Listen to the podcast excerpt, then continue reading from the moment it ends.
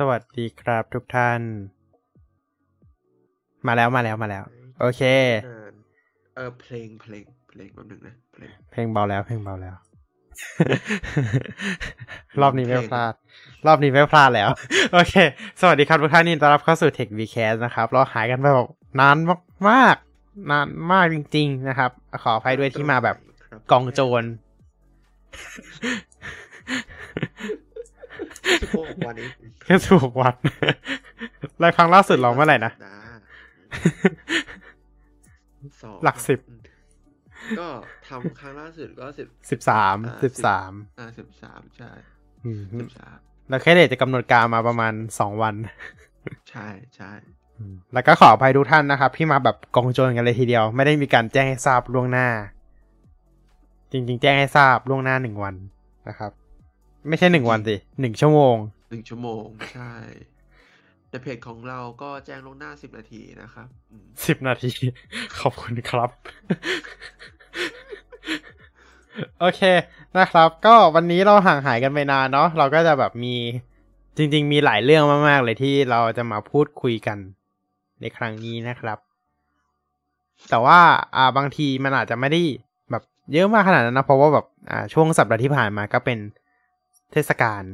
วันหยุดของทางอเมริกาด้วยเนาะครับทำให้แบบ Microsoft ก็เลย อ่า ชิวๆนิดนึงข่าวอย่าง Microsoft ก็เลยชิวๆนิดนึงเพราะว่าเขาหยุดกันเนาะจริง ๆ หลายบริษัทเลยเนาะเขาก็หยุดกันนะฮะใช่ครับแล้วก็ใช่ครับ วันนี้ก็เลยมีบิลใหม่วันนี้เลยนะครับ จริง ๆ ปกติจะมีวันพุธเนาะแต่แบบเออเขามีวันนี้เลย ครั้งนี้รีบนะครั้งนี้รีบนะครับโอ เคตอนนี้ก็ถามว่ารู้ได้ยังครับ ก็ก็รู้แล้วครับ แต่ว่ายังไม่ได้อัปเดตเครื่องตัวเองเลยครับ เพราะฉะนั้น เออก็เพราะฉะนั้นก็จะอืมอ่านจาก documentation เอาเลยใช่ เพราะฉะนั้นก็จะ documentation รัวๆเลยนะครับ เราก็จะไม่มีการแบบจำอะไรทั้งสิ้นคืออ่านสดเลยนะครับ เพราะว่า อ่า เพิ่งอัปเดตมา น่าจะเมื่อวานเนาะเมื่อวาน แต่ว่าแบบเครื่องยังไม่ได้อัปเดตเลยเพราะว่าเพิ่งกลับเพิ่งว่างมา มางั้นเรามาเริ่มกันเลยดีกว่านะครับ อย่างแรกเลยก็คือแน่นอน Windows 11 Insider Preview นั่นเอง ที่เราต้องพูดกันทุกสัปดาห์จริงๆ คอนเทนต์หลักรายการเราอะ่ะ เออ ครับ คอนเทนต์หลัก รายการเราผมได้ตั้งแต่สมัย Windows 11เปิดตัวปิดวงเล็บนะครับใช่หลังจากหลังจาก Windows 11 เปิดตัวมาคือเราเราพูดอันนี้ทุกสัปดาห์จริงๆ เอาล่ะครับ เรามาดูกันแล้วกันเนาะว่าในบิวนี้มันมีอะไรบ้างนะครับ อย่างแรกเลยเนาะก็คือ มีการเพิ่มไอคอน VPN มาที่ System Tree นะครับ ก็คือถ้าเกิด PC ของเราเนี่ยต่อ VPN ก็จะมี V- ก็จะมีแบบเป็น built-in VPN ของทาง Windows เนาะที่แบบ built-in profile เข้าไปใน ไม่ใช่แบบเป็นโปรแกรมเสริมนะ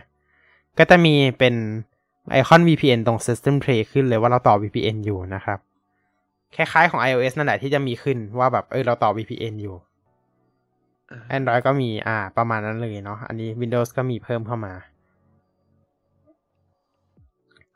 ต่อไปนะครับก็คือเรื่องของ Search บน Taskbar เรื่องของ Search บน Taskbar เนี่ยเรียกได้ว่ามันมันมันยังไม่จบสักทีอะตั้งแต่ก่อนหน้านี้ละ ก่อนหน้านี้ที่มีการทดสอบนะครับ ดีไซน์ของช่องเสิร์ชบนทักบาร์หลาย ๆ แบบ ในตอนนี้เนี่ยก็เหลืออยู่ 2 แบบให้เราทดสอบนะครับ ก็คือเป็นแบบกล่องสี่เหลี่ยมคล้าย ๆ กับ Windows 10 มันกลับมาละ มันกลับมาละ ช่อง search คล้ายๆ Windows 10 เลยนะครับ กับช่อง search แบบ กลมๆมนๆนะครับเป็นที่เราได้เคยทดสอบไปก่อนหน้านี้ แต่ว่าไม่มีเป็นปุ่ม search แล้วนะ จะเป็นช่อง search เลยอ่าฮะอ่าก็จริงๆ อยากให้มันมีปรับได้เหมือนเดิมอะนะแต่แบบไม่รู้เหมือนกันว่า เราจะต้องส่ง feedback เนาะ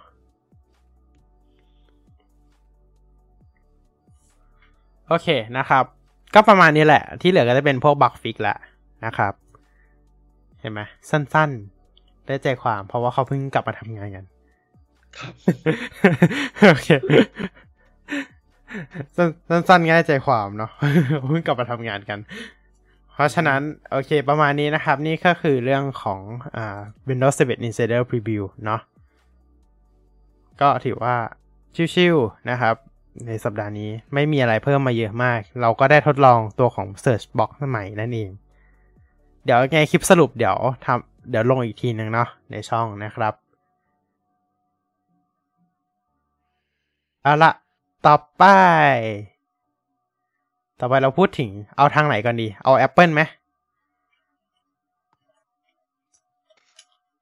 Apple เอาทาง Apple หรือเอาทาง Google ก่อนดี อ่า Google ก่อนแล้วกันเราเดี๋ยวเดี๋ยวทวิตเตอร์เดี๋ยวเราเก็บไว้ก่อนเนาะอืมทวิตเตอร์เดี๋ยวเราเก็บไว้ก่อน โอเค มันนั่นแหละครับครับ โอเค ก็เรื่องที่เราจะมาพูดกันนะครับ ก็คือ เอ๊ะ เราได้พูดกันไปยัง น่าจะยังแน่เลย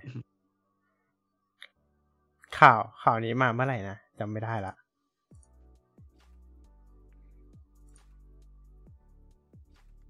แน่นอน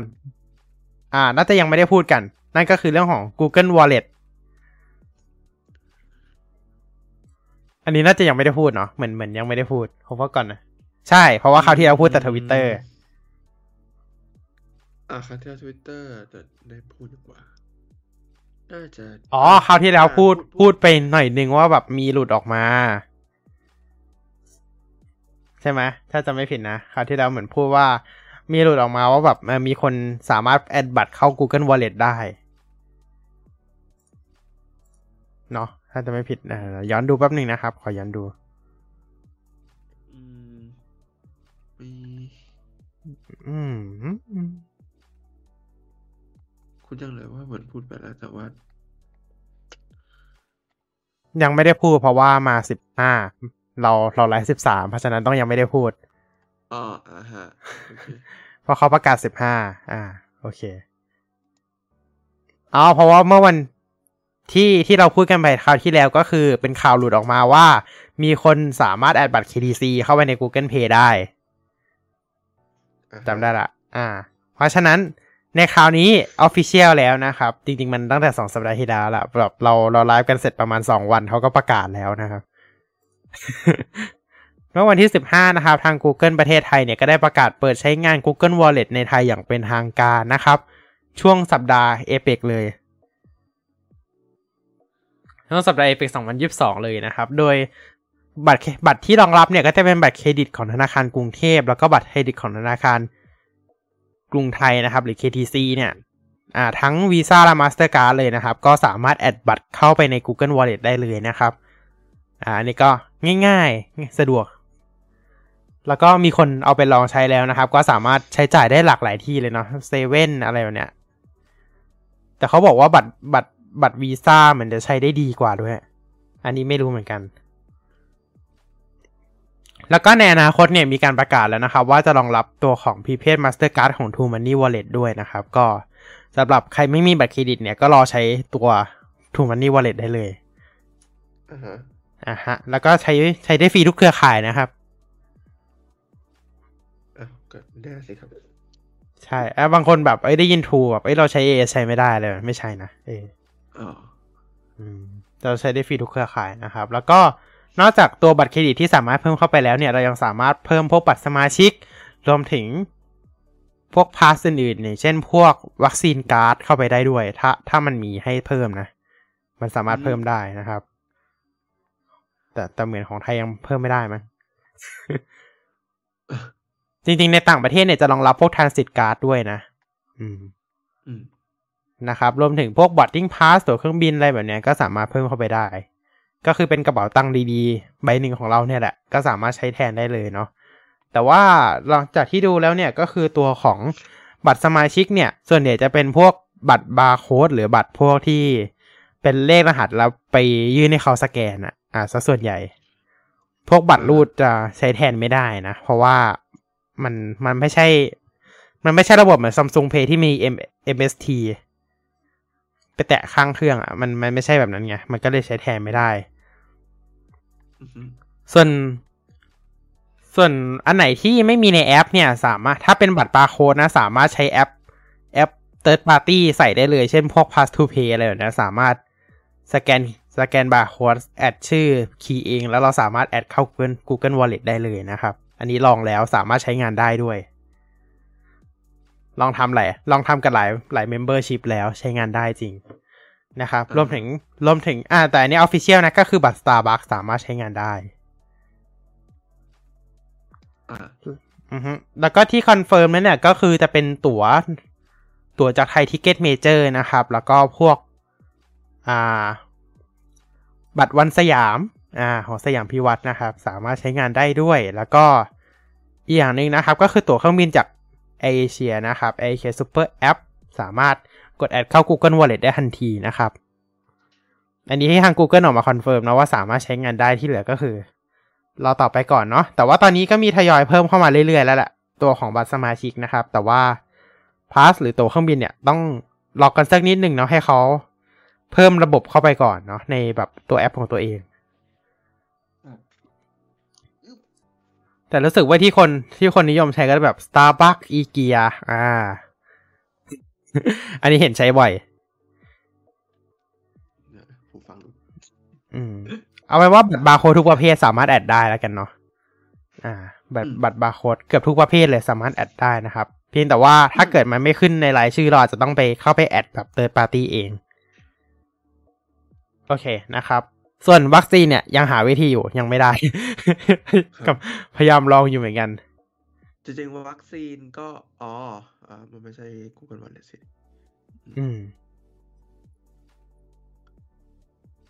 กำลังดูอยู่เพราะว่าแบบบางอย่างที่มันเพิ่มใน Apple Wallet ได้แต่ว่าอย่างอย่าง My ROP ของการบินไทยแบบเนี้ย ที่มันสามารถเพิ่มใน Apple Wallet ได้ แต่ว่าพอเป็นฝั่ง Android ปุ๊บมันมันให้ไป มันเป็นปุ่มเพิ่มในแอปอื่นแทน ต้องรอดูว่าเขาจะออกมาแก้หรือเปล่า เพราะว่าเราเปิด Google Wallet แล้ว อืม อืม นะครับ อะ อันนี้ก็คือเรื่องของ Google Wallet นะครับ ซึ่งรอดูเลยนะว่าแบบ ใครใครจะสามารถแบบเหมือนแบบบัตรใบไหนเนี่ยจะจะเปิดให้ใช้งานเป็นรายต่อไปหลังจาก True Money Wallet ส่วน True Money Wallet เราก็ยังไม่เห็นกำหนดการนะว่าจะมาเมื่อไหร่ เหมือนกัน แต่ที่แน่ๆ ตอนนี้ก็เริ่มมีโปรโมชั่นออกมาแล้วนะ จากบัตรหลักๆ ก็จะเป็นบัตร KTC นะครับ ที่จะมีแคชจะมีเงินคืนหนึ่งร้อยบาท จากการใช้จ่ายที่ Home Fresh Mart กับ g u m e Market เห็นแค่นี้แหละ เห็นแค่นี้แหละนะครับ ก็หวังว่าในอนาคตนี้นะครับ ตัวของ Wallet หลาย ๆ ค่ายก็จะกลับมาเปิดให้บริการในไทย แล้วก็รวมถึงบางค่ายที่จะกลับมาเปิดอีกครั้งหนึ่งในไทย ไม่ได้ระบุนะไม่ได้ระบุ เราบอกว่าบางค่ายแล้วก็อีกค่ายหนึ่งไม่ไม่ได้บอกเหมือนกันว่าเป็นค่ายไหนเออแต่ว่า แต่ว่ามีอยู่ค่ายเดียวที่เพิ่งปิดไปอะอืมแล้วก็มีอยู่ค่ายเดียวอะที่ยังไม่มา ใช่เนาะเพราะว่า เอ้ยเดี๋ยวบอกจะบอกการมินเพย์ก็มาแล้ว เออ อืม ก็สำหรับการใช้งานนะครับสำหรับอะโปรที่เห็นมีบัตร KTC รับเครดิตเงินคืน 100 บาทต่อเซลล์สลิปเมื่อใช้อ่าเมื่อใช้จ่ายตั้งแต่ 1,000 บาทขึ้นไปที่ g o u r m e t Market แล้วก็ Home Fresh Mart สำหรับบัตร Mastercard เนาะแล้วก็สำหรับสำหรับตัวสำหรับตัวของบัตรวีซ่าของ KTC เนี่ยก็จะรับ e คูปองเครดิตเงินคืนสูงสุด 1,000 บาทต่อเซลล์สลิปนะครับ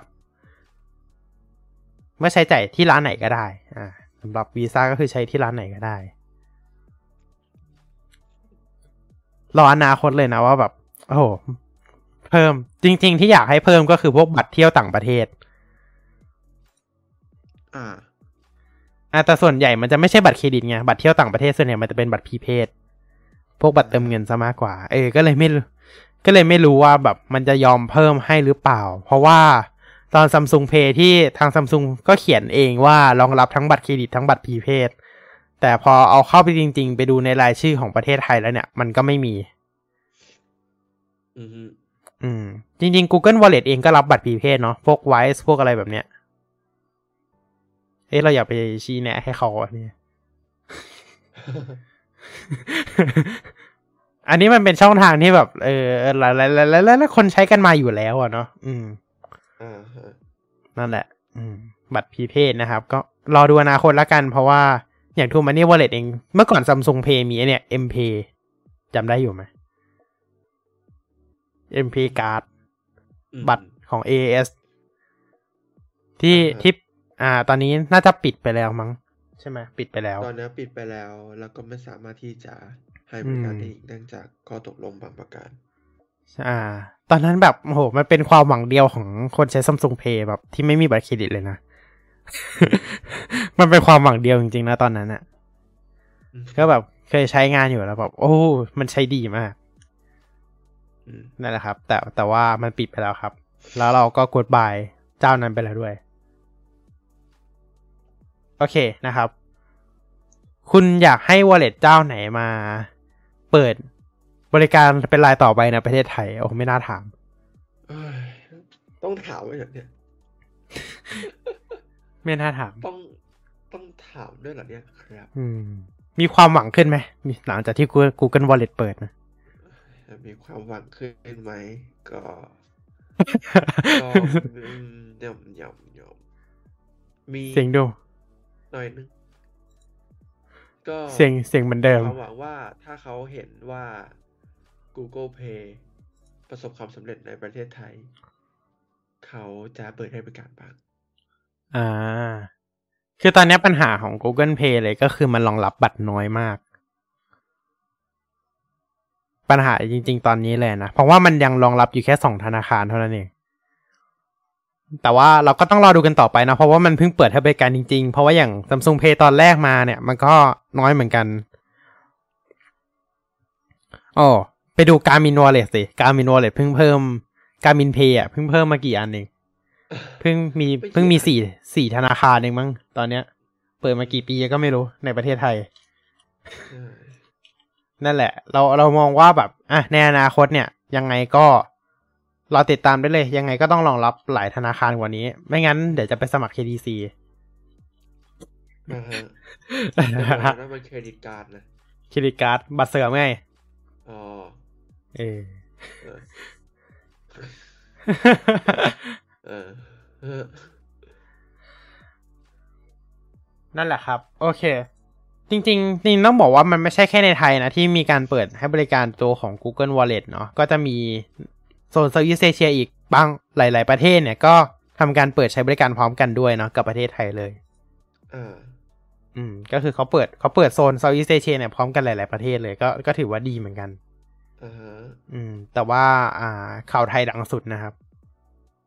เพราะเราดูข่าวไทยไง เราไม่ได้ดูข่าวต่างประเทศใช่เนาะจริง ๆ เรื่องของ Google Wallet เนี่ยแบบมันเปลี่ยนชื่อมาหลายรอบเหมือนกันนะ ก็เปลี่ยนจากเอ่อตอนแรกอะเป็น Google Wallet อยู่แล้วล่ะ Google Wallet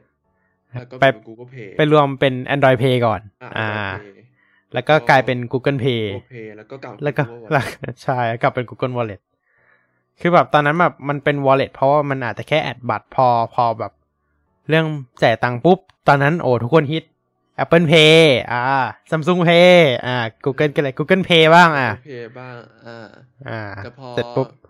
พอเขาเรียกว่าอะไรอะอ่ามันพอแบบ พอมันใครมันเริ่ม add add พวกแบบบัตรแบบบัตรแบบบัตรสมาชิกบัตรสะสมแต้มบัตรเอ่อ ใช่บอร์ดดิ้งพาสอะไรพวกเนี้ยได้ก็ มันเริ่มจะไม่ใช่ Pay แล้วไง มันก็เริ่มจะไม่ใช่แต่จ่ายตังค์อย่างเดียวแล้วไงมันจะเริ่มใช่จ่ายตังค์มากกว่า เขาก็เลยเปลี่ยนกลับมาเรียก wallet กันเนาะในหลากหลายประเทศ หลากหลายแบรนด์ รวมถึงอีกหนึ่งที่เราเพิ่งที่เพิ่งปิดตัวไปจากประเทศไทยเมื่อต้นปีที่ผ่านมา ก็คือตัวของ Samsung Wallet แง่แง่ ลืมลืมไปแล้วเนาะตัวของ Samsung Wallet หรือ Samsung Pay เนี่ยที่เราคุ้นเคยกันดีนะครับ ก็ตอนเนี้ยเนี่ย จริงๆ จริงๆข่าวมานานแล้วเนาะแต่ว่าเอามาพูดอีกทีหนึ่งก็ได้ไหนๆเราก็พูดเรื่องนี้แหละก็คือ มีการรวมตัวของ Samsung Pay กับ Samsung Pass เข้าด้วยกันอ่าฮะอือฮึโดยนอกจาก Samsung Pay ที่ให้เราจ่ายตังค์ด้วยบัตรเครดิตของเราแล้วเนี่ย แล้วก็จะมีตัวของพวกแอบบัตรสมาชิก boarding pass อะไรเหมือนกับทาง Google Google Wallet เลย นอกจากนี้เนี่ยสิ่ง feature เด็ดที่เขาให้มาเนี่ยก็คือดิจิตอลดิจิตอลแอสเซสแม a จเมนต์อ่าก็คือการ manage พวกคริปโต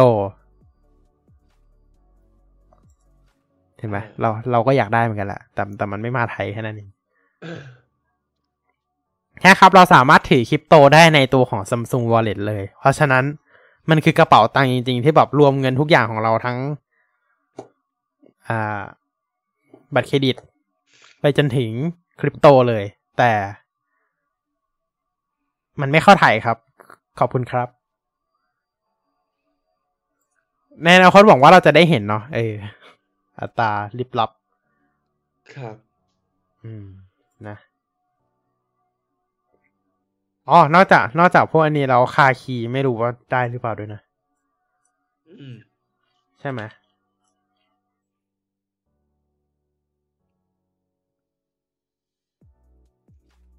ไม่รู้ว่าคาคีมันทำในไทยได้หรือเปล่า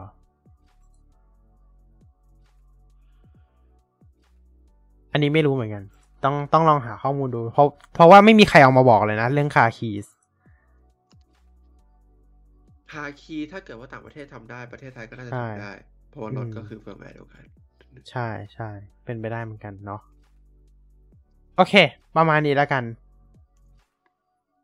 นะครับอืมสำหรับข่าว Android ที่ใหญ่ที่สุดในสัปดาห์นี้ก็คือเรื่องของ Google Wallet เนี่ยแหละ Google ที่ Wallet ที่เรียกได้ว่าเปิดกระแสอืมฮือฮาสำหรับชาว cashless society มากอ่าค่ะชาว cashless วงเล็บอ่า contactless preference ใช่ คือเรา cashless ไม่พอเราต้องการ contactless ด้วย เอาจริงๆอะถ้าพูดตรงๆนะ ก็คือการใช้มือถือแตะหรือบัตรแตะมันสะดวกกว่าการที่เปิดมือถือเป็นสแกนนะ ไม่รู้นะ แต่เราเรามองว่ามันสะดวกกว่า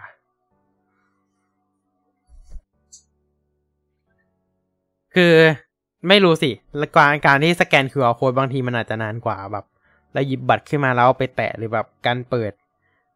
หยิบโทรศัพท์ขึ้นมาแล้วเอาไปแตะเครื่องเลยอะไรแบบเนี้ยมันรู้สึกแบบ อันนี้กว่า มันรู้สึกแบบอันนี้กว่าเยอะ แล้วบางที QR code สแกนไม่ติดอ่าฮะ เออแต่ว่าข้อเสียคือมันต้องเป็นแบบเครื่องที่รองรับ NFC พวกเครื่องสมัยใหม่อืมอย่างเช่นพวก Tops อ่าเซเว่นอะไรแบบเนี้ย สามารถใช้งานได้ คิดถึง Samsung Pay เนาะเมื่อก่อนมันมี N MFT MST แปะอ่าใช่แปะข้างเครื่องเก่าได้เลย เครื่องไหนก็ใช้ได้ ยกเว้นเครื่องบนเครื่องบิน ใช่ อืม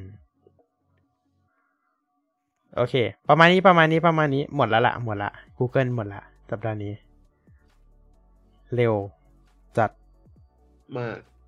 ครับ อ่า แต่ถามว่าจริง ๆ หมดหรือยังก็ก็หมดแล้วมั้งที่เหลือมีมีอะไรอีกไหมอืม Android Auto Redesign เหมือนเราพูดไปแล้ว เดี๋ยวนะ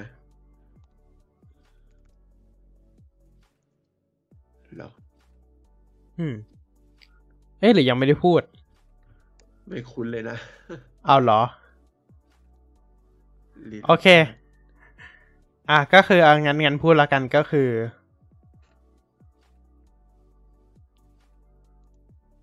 ก็คือตัวของ Android Auto เนี่ยมีการอัปเดตเวอร์ชันใหม่นะครับ ให้รองรับตัวหน้าจอขนาดใหญ่มากยิ่งขึ้น แบบหลากหลายไซส์หลากหลายอัตราส่วนรวมถึงมีการใช้ Material Material You เนี่ยมาปะ มาเป็นส่วนออกแบบในครั้งนี้ด้วยนะครับ ก็ทำให้เราเห็นเป็นวิกเจ็ตต่างๆนะครับ รวมถึงสามารถใช้งานได้หลายแอปพร้อมกันเป็นวิกเจ็ตแล้วก็มีดีไซน์ที่สวยงามมากยิ่งขึ้นด้วย ซึ่งแน่นอนครับว่าตอนนี้มันยังเป็น beta อยู่นะ แล้ว beta program มันก็เต็มไปแล้วอ่าอืม สมัครไม่ทันแล้วนะครับแล้วตอนนี้ ครับผม คือก่อนหน้านี้มันก็มามันเปิดมาสองรอบเลยนะ แล้วมันก็เต็มสองรอบเลย เรียกได้ว่าคนคนให้ความสนใจในเรื่องนี้เยอะมากนะครับ ก็ ยินดีด้วยนะครับสำหรับคนที่ได้ทดสอบการใช้งานเนาะอืมซึ่งเราไม่ได้นะครับผมก็ได้ใช่จริงโอเคนะครับ อันนี้ก็คือเรื่องของอ่าอ่า Android Auto นะครับ แล้วก็อีกเรื่องหนึ่งก็คือเรื่องของ Google Docs Sheet แล้วก็ Google Slide นะครับ เป็นแอปบนมือถือที่มีการอัปเดต UI ใหม่นะครับ ให้รองรับ Material อยู่ด้วยเช่นกัน ก็ดีไซน์สวยน่าใช้งานมากยิ่งขึ้นเนาะอ่าอ่าฮะอืมเหมาะสำหรับแบบอะไรไงดี edit document แบบง่ายๆเลยง่าย ๆ เพราะว่าการบางทีการทำงานบนมือถือมันมันไม่สะดวกเท่าในคอมอยู่แล้วละอืม อืม โอเค แล้วก็ตัวของ Google Clock 7.3 เนี่ย มาพร้อมกับตัวของ Alarm ตัวของหยุด อ่า เรียกว่าไงดี ตัว pause pause timer อะลามใหม่นะครับ แล้วก็แสดง timer ได้แบบ เหมือนจัดเรียงใหม่อะ เออ จัดเรียง timer ใหม่ ก็อันนี้น่าจะเปิดตัวมาพร้อมกับตัวของ Pixel 7 กับ Pixel 7 Pro เนอะแต่ว่าน่าจะอัปเดตให้ทุกคนได้ใช้งานกันละ แบตที่เดียว UI ดูสวยงามน่าใช้งานมากนะครับ พ่อ Google มีแค่นี้ละ ไม่มีละครับไปส่วนของ Apple กันบ้างดีกว่า ฝั่ง Apple ตอนนี้มีอะไรบ้างนอกจากอ่า 16.2 security อะไรนะ Security เออ patch is ใช่เอ่อเขาเรียกว่าอะไร sound ไม่ security response อ่าอ่านั่นแหละ กำลังกำลังงงอยู่ว่าแบบ เอ๊ะ เขาเรียกว่าอะไรนะ security response อ่า ใช่ใช่ security response B นอกจากอัปเดตมูลค่า2เมกะไบต์ก็ ไม่มีอะไร เอ่อก็ช่วงนี้ Apple เขาก็เงียบๆอะครับ ก็ เอ่อจะพูดไงดีใช่ จริงๆ ก็ไม่มีอะไรเนาะก็เงียบๆค่อนข้างเงียบเลยทีเดียว ไอตัวที่เป็นเกี่ยวกับ holiday sale อะไรพวกนี้ก็ไม่มีนะครับ เพราะว่า Apple ไม่เคยเซลอะไรอยู่แล้ว ก็จะมีแค่ ครับ เอ่อ เอ่อ ของขวัญสำหรับคนพิเศษ ซื้อ AirPods Pro ตอนนี้อะไรประมาณนี้ เป็นต้นนะคอ่ารับส่วนใหญ่ Apple จะเน้นแถมครับ อืม ส่วนใหญ่ Apple เน้นแถมแล้วก็คือแถมแบบกักๆด้วยอย่างเช่นเหมือนตอนโปรนักศึกษาอืมโปรคือนักศึกษาปกติมันลดอยู่แล้วไง ถูกไหมอืมแต่แบบโปรนี้ก็คือแบบแค่แถม AirPods เพิ่ม ใช่ back อ่า Back to School แถม AirPods เพิ่มอ่า AirPods รุ่นใหม่เหรอ เปล่า AirPods สองอืมอืมอยากได้ AirPods รุ่นใหม่ใช่ไหม แต่ตังค์เพิ่มมาสี่เง่แล้วก็ในสัปดาห์นี้เราคงจะไม่พูดถึงเรื่องของกสทช กับฟุตบอลโลก เอ่อไม่พูดละกันนะครับเพราะไม่ว่าพูดนไม่พูดเป็นเรื่องที่เป็น เทคโนโลยีเอ่อปนกับ political ซึ่งเอ่อเราเป็นช่อง family friendly เอ่อโอ้โห Family Friendly family friendly ตรงไหนก็ไม่รู้นะครับ เอาเป็นว่าเราไม่พูดละกัน เพราะว่าถ้าพูดมันยาว ครับ โอเคครับ แล้วเราก็ไม่มีแหล่งข่าวจากเอ่อที่ที่มันแบบไม่ bias อ่า คือ ไม่มั่นใจ ตอนนี้ไม่มั่นใจเลยว่าแหล่งข่าวไหนไม่ไม่ไปแอดฟังนะครับ โอเคงั้นเราก็จะข้ามข้ามผ่านเรื่องนี้ไปแบบผ่านเรื่องนี้ไปเนาะนะครับอือฮึโอเค เรื่องของอ่าทวิตเตอร์ของผู้บริหาร Apple บ้างไหมอ๋ออ่า ถ้ากลับมาเรื่อง Apple อะ เรื่องที่เกี่ยวกับ Apple ที่สุดคงไม่ใช่เรื่องที่ Apple ล้วนอะ คงเป็นเรื่องเกี่ยวกับ Twitter versus Apple อ่าฮะ คือจากเมื่อสองสัปดาห์ที่แล้ว ที่เราบอกว่าเอ่ออีลอนได้ทำการ take over Twitter แล้วเอ่อแล้วก็เกิดการเปลี่ยนแปลงหลายอย่าง ใช่ไหมใช่ใช่อะก่อนที่จะเข้าเรื่อง Apple อะคิดว่าสองสัปดาห์ที่ผ่านมาสามสองสามสัปดาห์ที่ผ่านมาเนี่ย Twitter น่าอยู่ขึ้น หรือ น่าย้าย จริงๆ ถ้ามองในฝั่งของคนไทยอาจจะยังไม่ค่อยเห็นผลที่แบบชัดเจนมากขนาดนั้นด้วยอ่าฮะอืม ในในแบบในฐานะคนไทยอะนะเขาแบบ ถ้าถ้าฝั่งคนไทยเลยอะจะไม่เห็นผลที่ชัดเจนมาก แต่แบบถ้าเกิดเป็นแบบฝั่งอเมริกาจะเห็นผลชัดกว่านี้ เราก็เลยแบบ ในตอนนี้มันก็ยังอยู่ได้ปกติ ถ้าเกิดคือเราไม่รู้นะว่าสั่งแบบ ด้วยคนที่เราติดตามอยู่มันไม่ได้ไอ้นี่ขนาดนั้นด้วยหรือเปล่า มันแบบเป็น community เล็กๆ น่ารักน่ารักอะไรแบบนี้ด้วยหรือเปล่า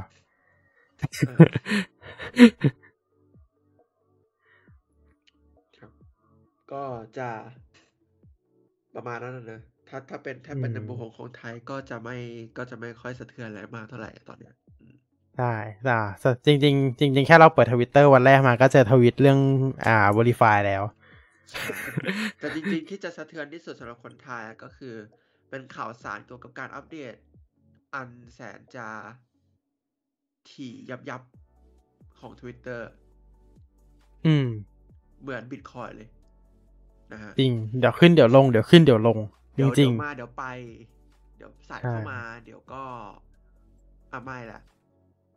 อืมนี่นะเดี๋ยวถอดออกเดี๋ยวเดี๋ยวใส่เข้ามาใหม่อะถอดถอดออกดีกว่าเออขอลองอะเดี๋ยว ใส่ใส่ใส่ใส่อะไรอืมเออใช่ มามาไปไปใช่ ช่วงนี้ทวิตเตอร์เป็นแบบนี้จริงๆอ่าฮะ ก็เพราะฉะก็เลยมีผู้บริหารฝั่ง Apple เนี่ยออกมาอ่าอ่าอืมใช่เหมือนแบบเอาพูดง่ายๆก็คือแสดงจุดยืนเนาะคือก็ไม่แน่ใจเหมือนกันว่าแสดงจุดยืนไว้ แต่ว่าเขานั้นเขาได้ปลิวไปแล้วเรียบร้อยอือก็ฮึคือคุณ เขาไม่มีตัวตนอยู่ในทวิตเตอร์แล้วเศร้าโอเค นั่นแหละครับ อ่า ลองตามข่าวกันได้เนาะช่วงนี้ ครับ ก็ ก็จะมีอยู่สองเรื่องกันนะ ที่เป็นไม่สิสามเรื่องใหญ่ ๆ ที่อ่าเป็นเรื่องที่เกี่ยวกับ Apple versus Twitter นะอือฮึเรื่องแรกก็คือนั่นแหละ Phil Schiller ไม่อยู่แล้วในทวิตเตอร์นะครับ ในทวิตเตอหร์มายถึงไม่อยู่ใน Twitter แล้วสองคือ Apple ถอนโฆษณา Twitter อ่า อันนี้ก็คือเหมือนประเด็นนี้เราเคยพูดกันไปแล้วด้วยนะ ในครั้งที่แล้วเรื่องการถอนโฆษณา อ่า ก็คราวนั้นก็คือจะมีหลายค่าย คราวนั้นจะมีส่วนใหญ่จะเป็นค่ายรถอะนะ General Motor GMC แล้วก็ Ford อ่าแต่ว่าครั้งนี้ Apple ก็คือถอนตัวเรียบร้อย เพราะว่าถือว่าเป็น direct competitor กัน แต่ครั้งนี้ก็คือ Apple อะ ถอนถอน โฆษณาทิ้งออกจาก Twitter แล้วก็อย่างที่สามก็คือ Elon Musk แจ้งว่า Apple อะไปขู่ว่าจะเอาเอ่อจะเอาแอป Twitter ออกจากเครื่องออกจาก App ออกจาก Store App Store เออไม่อ่าใช่ออกจากเครื่องออกจาก App Store ซึ่ง ไม่แน่ใจว่าจริงไหมนะ แต่ว่า ก็เป็นดราม่าเลยทีเดียวเชียว พอพออีลอนออกมาพูดอย่างนี้ ทุกคนก็แบ่งเสียงสปิดเสียงกันเป็นสองฝ่าย ว่าแบบฝ่ายสนับสนุน Apple ที่ว่าเออ Apple ทำถูกแล้ว เพราะว่าการกระทำของอีลอนมัสที่มีต่อ Twitter นั้นไม่ค่อยจะสู้ดีนักกับคนที่มองว่า Apple อะเอ่อเป็นโมโนโพลีทางการตลาด ผูกขาดทางการตลาดเอ่อขูดรีด เงินจาก developer เยอะเกินไปเอ่อแล้วก็ทำ censorship บนโลกออนไลน์ เยอะเกินไปอะไรเงี้ย ปิดการข้อมูลข่าวสาร ไม่สนับสนุนสิทธิเสรีภาพทางการ แสดงความคิดเห็นประมาณเนี้ยเป็นต้นอืมก็จะแบ่งออกเป็นสองฝ่ายอ่าแล้วก็จนมาถึงตอนเนี้ยนะครับ ก็เอ่อ trending เยอะแยะมากมายที่เกี่ยวกับเรื่องนี้ แล้วก็อีลอนก็ออกมาอืม อยู่เรื่อยๆไม่รู้จะเรียกว่ากันดีอยู่เรื่อยอยู่เรื่อยๆเขาก็ออกมาทวิตอยู่เรื่อยๆแหละพูดง่ายๆใช่ครับอืมเอ่อหลักๆก็เอ่ออีลอนก็เหมือนแสดงความคิดเห็นในทำนองคล้ายๆ Epic อะเก็บอืมสามสิบเปอร์เซ็นต์คอมมิชชั่นอะอ่ามาอีกแล้วเหมือน Epic เลยเนาะใช่ก็คือก็เข้าใจว่าเหมือนกับว่าอีลอนอะ จะจะ get feeling ของ Epic เพราะว่าไม่รู้เหมือนเขาโดนกับไอ้แปดดอลของเขาเองด้วยมั้งอืม Twitter อะแต่เดี๋ยว Epic เรามีเรื่องมาแฉกันแน่นอน มีเรื่องมาแฉถ้าสัปดาห์นี้ยังว่างอยู่นะ เดี๋ยวจะมาแฉ Epic กันให้ดู มาอะต่อต่อต่ออืมก็ก็ก็อีลอนก็พูดถึง Epic นั่นแหละ แล้วก็เอาเรื่อง สามสิบเปอร์เซ็นต์นั้นกลับคืนมาก็ทำคนที่เอ่อไม่ได้เชียร์ Epic ตั้งแต่แรกอยู่แล้วอะก็ออกมาด้วย อืม เออ ก็ก็มาว่าแบบว่าแบบ เออค่ายอื่นแม่งก็ทำเหมือนกันนะกูก็ก็ทำเอ่อค่ายเกม ไม่ ไม่ใช่ค่ายเกมดิแบบโซนี่ Nintendo อะไรพวกนี้ก็เก็บคอมมิชชั่นเหมือนกันนะ ใช่เขาเก็บเขาเก็บหมดแหละ เพราะว่าอ่าอย่างแรกเลยคือแบบ ก่อนหน้าเนี้ยเกมเกมคอนโซลไม่ค่อยมีใครบ่นเลยนะ เรื่องเรื่องมี store เดียว เก็บคอมมิชชั่นอะไรแบบเนี้ยเพราะส่วนใหญ่ทำไมครับ ส่วนใหญ่คนเล่นเกมคนซื้อครั้งเดียวจบ ใช่อะอ่า คนซื้อครั้งเดียวจบ แล้วก็ อ่า ก็คือจบเลย เราก็จะไม่มีการซื้อมากสุดก็คือซื้อ DLC อะ แค่นั้น แต่เราก็ซื้อเป็นครั้งๆ ไม่ได้แบบเติมไปเรื่อยๆ เติมเพชร in app purchase ไปเรื่อยๆ หาเงินแต่ตรงนี้ อะไรพวกเนี้ย ส่วนใหญ่เกมคอนโซลมันไม่ได้เป็นประเภทนั้น ส่วนใหญ่คนก็เลยไม่ได้บ่นกันมาก ใช่อืมแต่ตอนเนี้ย transaction มากมากขึ้น การเสียค่าคอมมิชชั่นแต่ละครั้งก็สูงขึ้น in app purchase ก็ต้องเสีย ซื้อแอปก็ต้องเสีย จะกี่เปอร์เซ็นต์ก็ว่าไป แต่ว่ามันก็ต้องเสียอืม developer หลาย ๆ คนก็ก็ก็ก็เลยไม่พอใจ กับเรื่องนี้เออแต่ว่าแบบ Nintendo เออแบบไม่ใช่สิค่ายเกมก็ไม่รู้สิแค่เกมเขาไม่ได้บ่นกันขนาดเอนั้อนไม่นะไม่ได้บ่นกันขนาดอืมเนี่ยคือคือคือด้วยความที่เกมคอนโซลส่วนใหญ่มันเป็นเกมประเภทที่เราต้องเสียตังค์ซื้อเกมไงเออเออมันไม่ใช่เป็นประเภทเติม อ่าใช่ มันอืมคือมันไม่ใช่เกมฟรีอะนะ คือมันก็ใช่ คือมันไม่เหมือนเกมมือถือตรงที่ว่าเกมมือถือส่วนใหญ่จะเป็นเกมฟรี แล้วให้เราเติมของในเกม แต่ว่าเกมคอนโซลที่ดังๆ ส่วนใหญ่แล้วแบบเกมหลักๆ ส่วนใหญ่ของใน store เนี่ยก็เป็นเกมที่ให้เราซื้อครั้งเดียวจบ หรือไม่ก็ซื้อแล้วก็มี DLC ซื้อ จะไม่มีการแบบให้เรามาว่าไงดี เติมไปเรื่อยๆ แบบเนี้ยอ่าใช่ใช่อ่าเปิดแอปมาปุ๊บ อ่า คุณมี pack welcome gift เติมก่อนเลยได้ของขวัญชิ้นเจ็ดชิ้นนี้อะไรแบบเนี้ยไม่มีไม่มี ใช่ ใช่ อืมครับ คือแล้วเขาเขาก็ถือว่าถ้าเกิด เขาก็ถือว่าแพลตฟอร์ม แพลตฟอร์มเราก็เรียกว่าไงดี มันเป็นแพลตฟอร์มที่เอาเกมมาลงเฉยๆเพราะฉะนั้นถ้าเกิดไม่พอใจก็ไปลงกับค่ายอื่นอย่างเช่นอ่า ไม่พอใจ PlayStation ก็ไปลงกับ Xbox แบบนี้มากกว่าอืมอืม อืม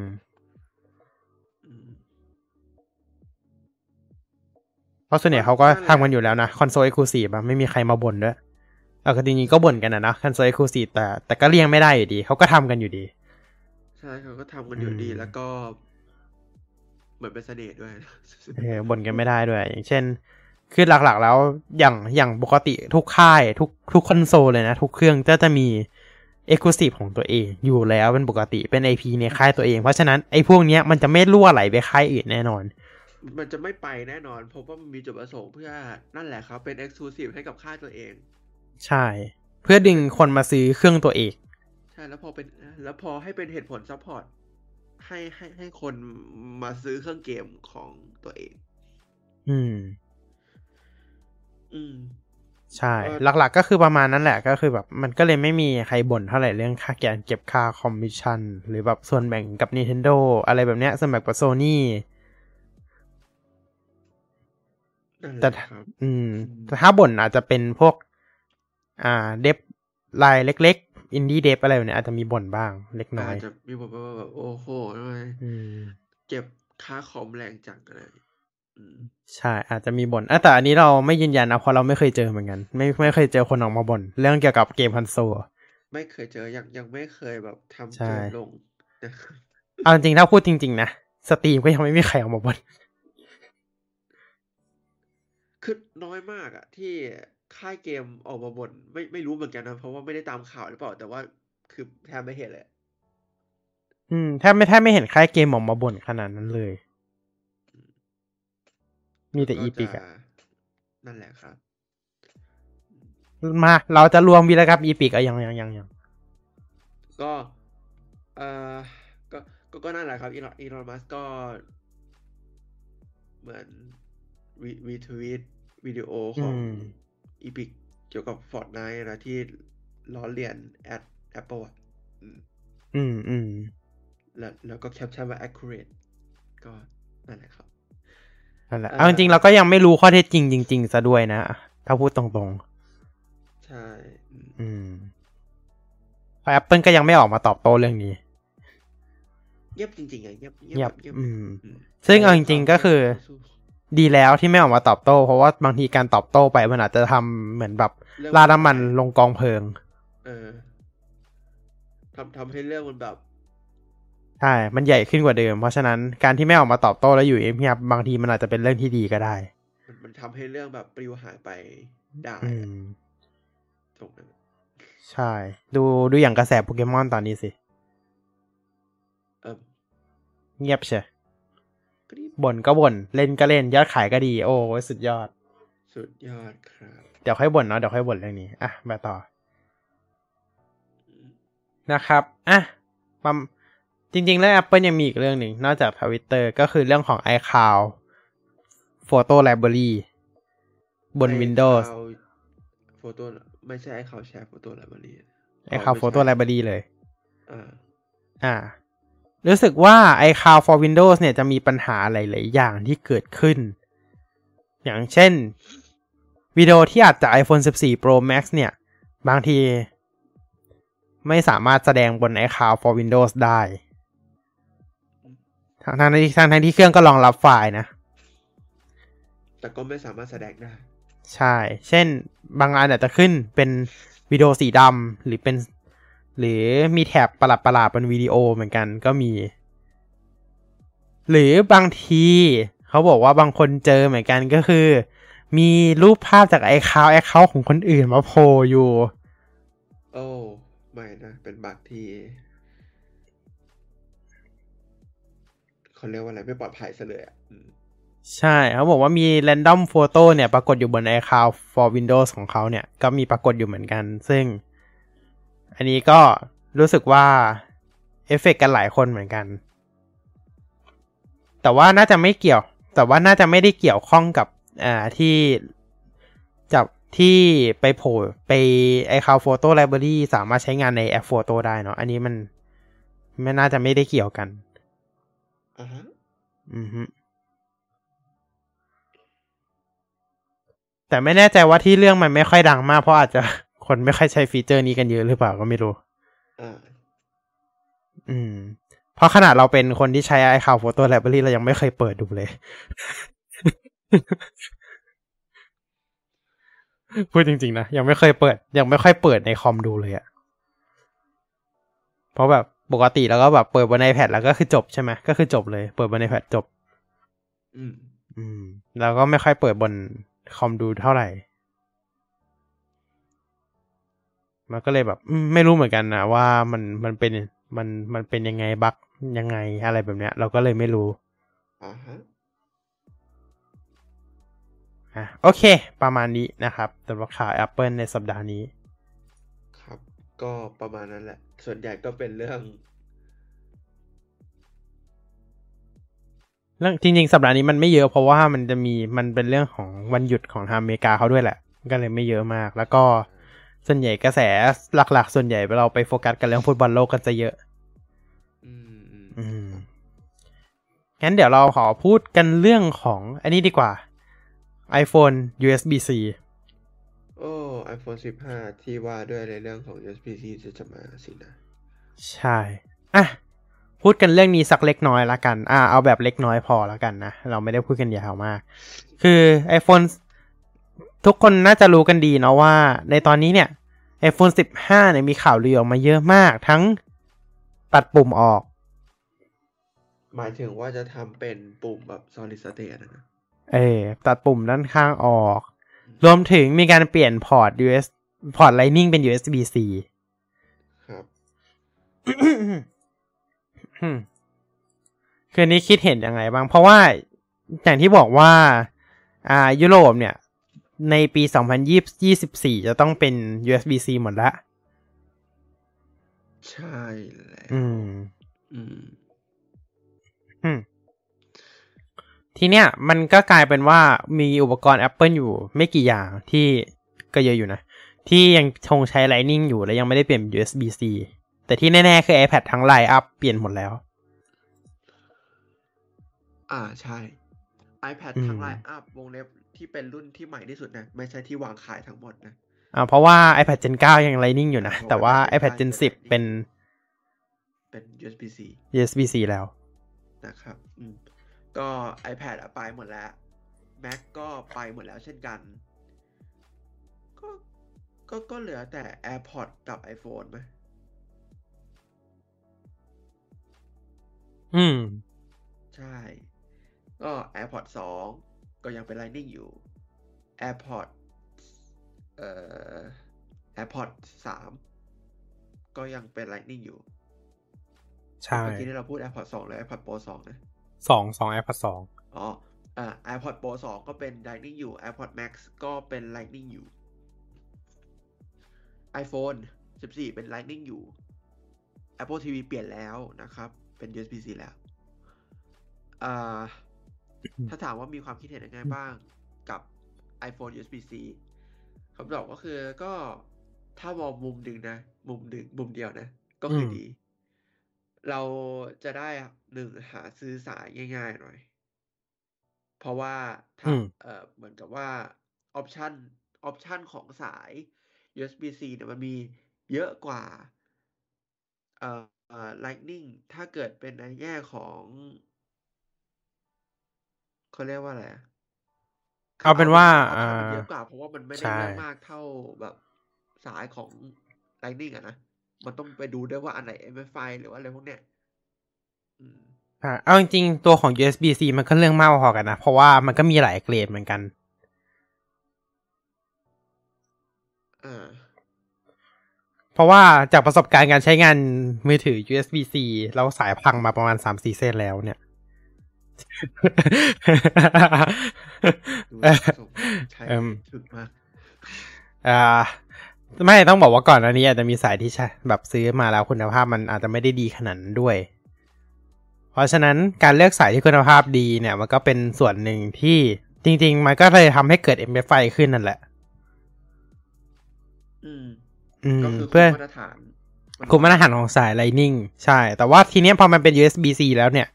การคุมมาตรฐานตรงนี้ก็จะหายไป มันก็จะไม่มีการคุมมาตรฐานตรงนี้อีกแล้ว แต่ข้อดีต่อมาก็คือ เรามีเราสิ่งต่อไปก็คือเราจำเป็นต้องเลือกซื้อสาย USB-C ที่มันมีคุณภาพมาใช้งาน เพื่อที่จะให้อุปกรณ์ของเรามันใช้งานได้นาน ใช่ เพราะว่าอย่าอย่าอย่าลืมนะครับว่าสาย USB-C มันมีตั้งแต่ราคาถูกมาก ๆ ยันแพง อ่า ยันแพง ใช่ ซึ่งคุณภาพมันต่างกันแน่นอนแหละสายราคาถูกกับสายราคาแพง มันต่างกันแน่นอนเรื่องทั้งเรื่องของการ รองรับกระแสไฟฟ้าเนาะอาจจะเป็นสายใช่ Data Transfer ต่าง ๆ เนาะเพราะว่าแต่ละสายเนี่ยก็มีแบบความสามารถในการทัน transfer ข้อมูลต่างกัน หรือความสามารถในการรองรับพวกไฟต่างกันด้วยเนาะเช่นบางบางสายจะไม่แบบเสียบแล้วมันไม่รองรับแฟชาร์จิ่งอะไรแบบเนี้ยอืมบางอันเป็น บางอันเป็นสาย PD ยี่สิบวัตต์บางอันสาย PD ใช่ หกสิบวัตต์อะไรเงี้ยรับความดันก็ต่างกันบางอันรับได้ยี่สิบโวลต์บางอันรับได้ห้าโวลต์บางอันรับได้แค่สองสามแอมป์บางอันอาจจะแบบประมาณนั้นอะรับได้ต่ำมากๆ จนแบบเหมือนแค่ซื้อมาเฉยๆอะอืม มันก็ก็ก็ก็มีหลายแบบ เพราะฉะนั้นตอนตอนเลือกซื้อใช่ ก็ต้องดูดีๆ รวมถึงใช่ร้านค้าก็จำเป็นต้องระบุด้วยว่า มันเป็น USB แบบถ้าเป็น USB อะไร อ่าสามจุดศูนย์สองจุดศูนย์อะถ้าเป็น Data Transfer ก็ต้องบอกว่าเป็น USB อะไร ถ้าเป็นใช่เอ่อถ้าเป็นอ่าอะไรว่า power ก็ต้องบอก PD กี่วัตต์ใช่ รับกี่แอมป์กี่โวลต์ก็ว่ากันไป ใช่อ่าฮะเพราะเพราะฉะนั้นอันนี้การเลือกซื้อสายเนี่ยก็เป็นสิ่งสำคัญเหมือนกันที่จะช่วยถนอมอุปกรณ์ของเราด้วยเช่นกันอืม ก็จริงแต่ว่าที่มอืมก็ก็ยากเหมือนกันนะเนี่ย เพราะว่า Lightning มันมีสเปคเดียว ใช่ Lightning มันแค่ดูอือฮึ MFI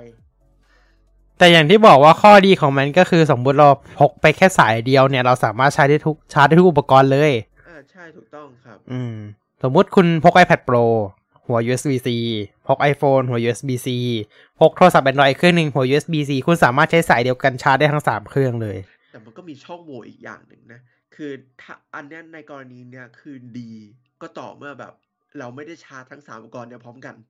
แต่ถูกสุดท้ายแล้วถ้าเราชาร์จอุปกรณ์สามอันเนี้ยพร้อมกันอะ เราก็ต้องหกสายสามเส้นอยู่ดีสาย USB C สามเส้นก็ อันหนึ่งอืมเป็น USB C เอ้ยสองอันเป็น USB C แล้วอันหนึ่งเป็น Lightning อืม แต่ว่ามัน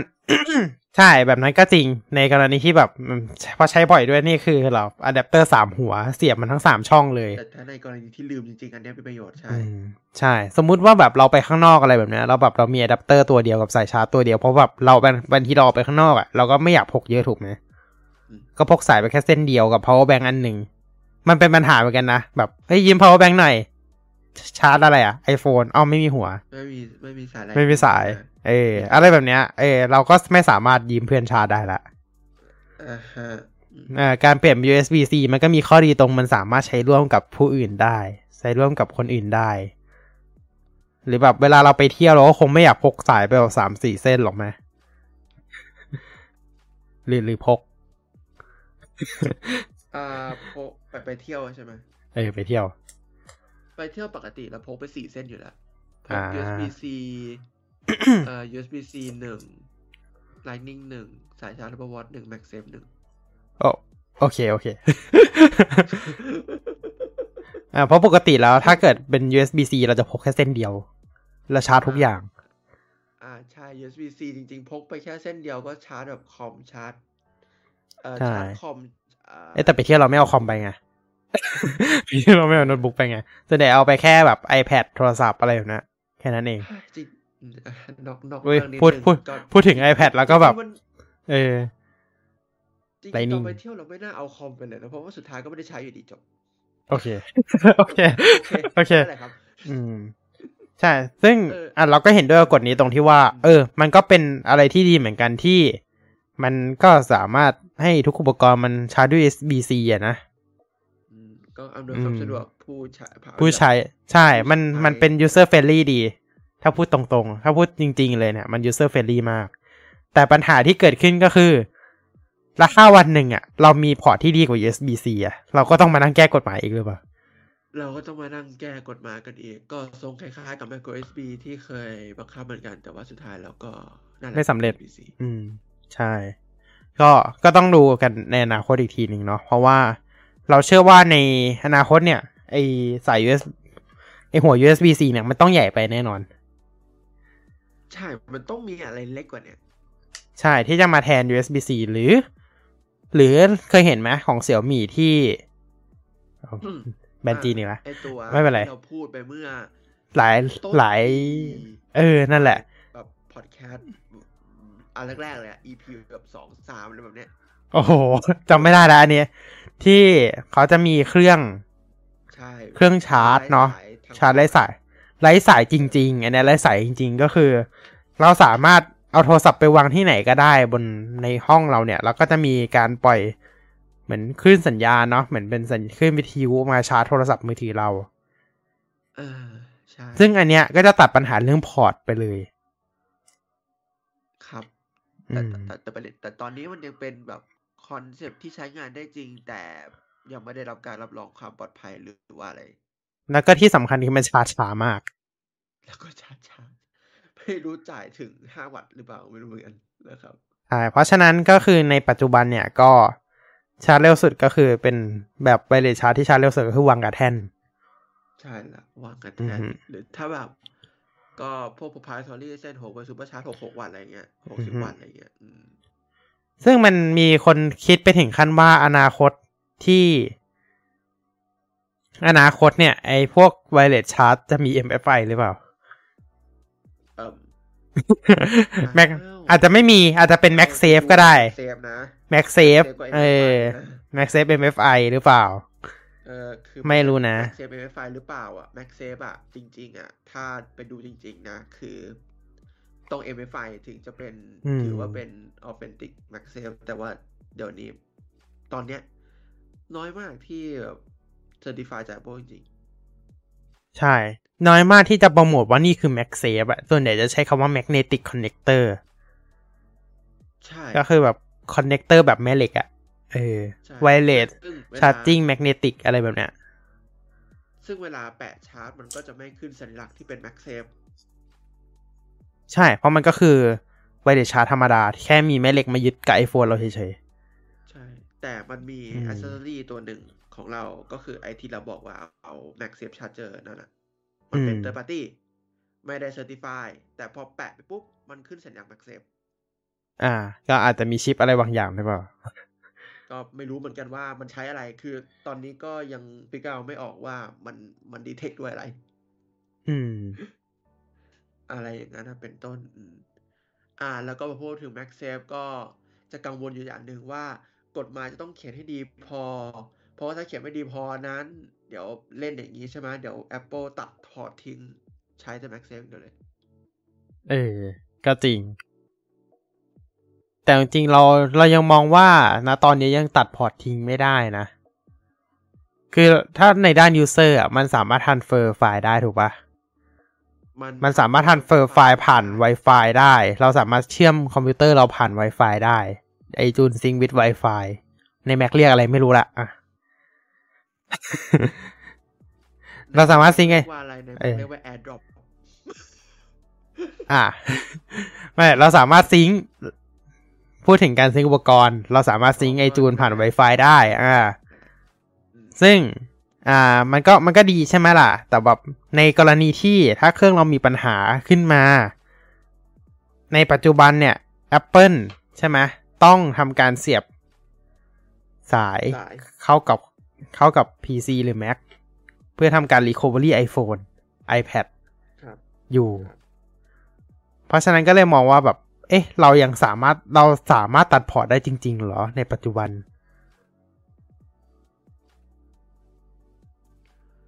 มัน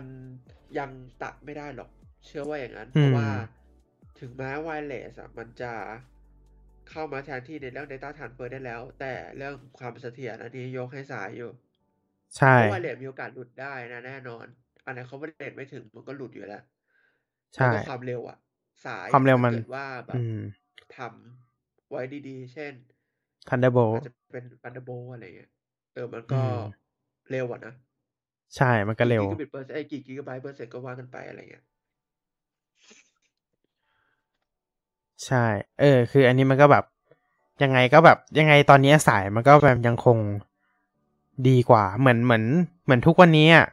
เรามี Wi-Fi ใช้กันมากี่ปีแล้วก็ไม่รู้ แต่สุดท้ายแล้วเนี่ย ก็ยังสู้สายแลนไม่ได้ ใช่ อืม คือคนทั่วไปอาจจะไม่ได้รู้สึกว่าแบบเฮ้ย Wi-Fi กับสายแลนมันต่างกันขนาดนั้น ไม่ละรู้สึกจริง ๆ นะไม่รู้สึกรู้สึกมันรู้สึกจริง ๆ ความเสถียรของสายแลนอะ มันดีกว่า Wi-Fi เยอะจริง ๆ เออ คือ Wi-Fi มันมีความสะดวกตรงที่ว่าเราสามารถแบบยกอุปกรณ์ไปที่ไหนก็ได้ โดยที่แบบเราไม่จำเป็นต้องต่อสายแลนถูกปะเพราะว่าสายแลนคือมันต้องยึดอยู่กับที่แต่ความแบบเหมือนแบบข้อได้เปรียบของสายแลนคือ มันเชื่อมต่อเสถียรแล้วก็ความเร็วสูงด้วย ใช่ อืม คือเอาง่ายๆเลย ต่อ Wi-Fi ตอนเนี้ย แบบ Wi-Fi 6 หรืออะไรก็ตามอะ ถ้าทดสอบจริงๆแล้วอะ ความเร็วมันก็ไม่ได้เยอะนะ ความเร็วมันก็ได้เอ่อเอ่อถ้าเอา best case เลยจริง ๆ ก็ประมาณแบบเจ็ดสิบห้าเปอร์เซ็นของสายแลนอะอืม ถ้า best case จริงใช่ใช่ แต่แต่ถ้าถามว่าโดยทั่วไปแล้วบางบางบ้านอยู่ที่ห้าสิบด้วยๆอืมอืม บางบ้านอยู่ที่ห้าสิบ แล้วก็นั่นแหละ นั่นคือปัญหาของ Wi-Fi เลยเนาะหลัก ๆ เลย จริง ๆ ของเราไม่เคยเป็นอะนะ ก็คือออทั้งบ้านก็จะได้อยู่ที่สี่สี่ห้าร้อยจากพันอืมตลอด อะก็อยู่ประมาณนั้นแหละอืมส่วนส่วนใหญ่ Wi-Fi เหมือนแบบเออ ถ้าถ้าแบบแม้กระทั่งติด Wi-Fi 6 หรือ Wi-Fi 6E แล้วอะก็ยังอยู่แค่นั้นอยู่อืมมันอืมมันก็อยู่แค่นั้นอยู่ มันก็ไม่ขึ้นจากนั้นอะเออทั้งนั้นที่แบบบางทีเราเสียบสายแลนอาจจะสุกกว่านั้นด้วย แต่ต้องบอกนะว่าสายแลนก็ยังมีหลายเกรดเหมือนกันนะ ทั้ง Cat 6 Cat 5 อะไรแบบเนี้ยอะต้องเราก็ต้องดูกันอีกทีหนึ่งไปซื้อไปซื้อสายแลนถูกๆแบบเส้นละยี่สิบาท อันนี้ก็ไม่รู้เหมือนกันนะว่ามัน มันมาตรฐานอะไรอะนะ เพราะว่าอะอย่างสเปคมันก็เขียนอยู่อะนะ แบบ อย่างเส้นแค่แค่ซิกเอรองรับสิบกิกะบิต อือฮึอ่าอ่าอะไรอย่างนั้นอะ อืมอ่าใช่ แต่ถามว่าจริงความจริงแล้วเราใช้ถึงไหม บางทีเขาก็ออกแบบมาเพื่ออุตสาหกรรมอะเนาะเราก็ใช้ไม่ถึงหรอก ถ้าพูดตรง ถ้าพูดกันจริง ๆอะเราใช้ไม่ถึงหรอก ใช่ อืม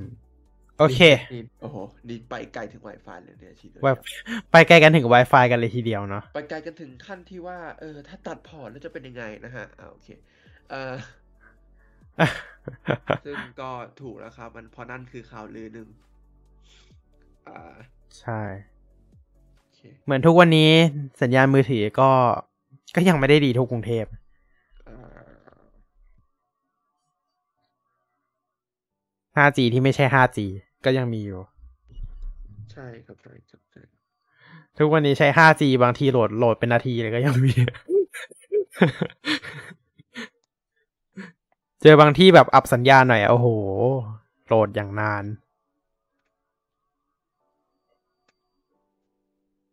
ประมาณนั้นแหละเออบ่นให้ฟังเฉยๆนะครับ ไม่มีอะไรเราเราถึงไหนนะ เราถึงเรื่องว่า กฎหมายมันอาจจะมีช่องโหว่ถ้าสมมติไม่ได้ใช้สายไม่ใช่สิอ่าถ้าสมโอมติเคว่าบังคับใช้สายก็จริง แต่ว่าไม่ได้บังคับว่าต้องมี อืม ใช่ อันนี้เราไม่รู้ตื้นลึกของกฎหมาย EU ขนาดนั้นเนาะที่เขาออกกฎมา ขนาดนั้นว่า เออ มันออกกฎมาละเอียดขนาดไหน แต่ว่า ถ้าถ้าคิดเล่นๆก็คือแบบ มันตัดพอร์ตได้มันก็คงทำอะอะเออแล้วอาจจะมีแบบ ช่องทางพิเศษในการ recovery ก็ได้เออแต่แบบเราไม่สามารถทำเองได้แล้วหรืออะไรแบบอ๋นี้อไม่เป็นไรนะเอ่อเอ่อยังไงคอ๋รับอคงคงไม่น่าจะได้แล้วเพราะว่าเขาบอกว่า by the end of 2024 all mobile phones tablets and cameras sold in the EU you have to be อืม equipped with USB Type C charging port port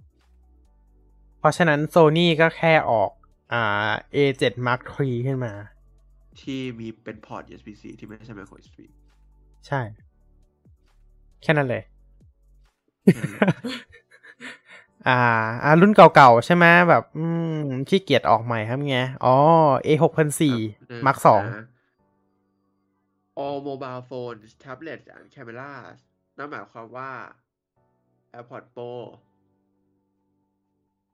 AirPods Pro ไม่เกี่ยว AirPods Max ไม่เกี่ยว เออก็เพราะเป็นจะใช้ accessory Lightning ต่อไป ใช่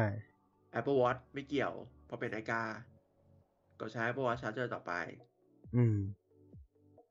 ครับอ๋อขอโทษทีครับ พอดีว่ากล้องผมเนี่ย ผมผมไม่ได้ชาร์จกับกล้องครับ ผมถอดแบตมาเสียบเป็นชาร์จถอดแบตมาเสียบเครื่องชาร์จใช่แล้วเครื่องชาร์จเป็นอะไรเป็น micro USB โอเคครับ นั่นแหละครับ อืม แต่ว่าอนาคตเนี่ยอย่างที่บอกว่าถ้าเปิดเป็น USB-C หมดมันก็สะดวกดี ไม่มีอะไรครับ ก็แค่นั่นแหละอืมบอกแล้วเออแต่บอกจริงๆเป็นอืม micro USB เอ้ยไม่ใช่เป็น USB-C ก็โอเคก็ดีอะเราใช่เราไปย้อนอดีตทำไมก็ไม่รู้เหมือนกันนะครับนะฮะอนาคตอาจจะมี USB C Mark II ก็ได้ไม่มีหรอกอันนั้นอะอันนั้นไม่มีหรอก นั่นแหละแต่บอกว่าวิธีการแก้ของโซนี่ก็คือแบบเปลี่ยนพอร์ตแล้วก็แบบ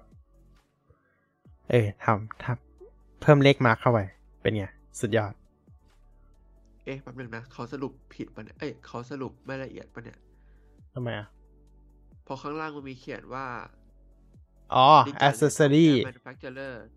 all new mobile phones tablets digital cameras headphone and headsets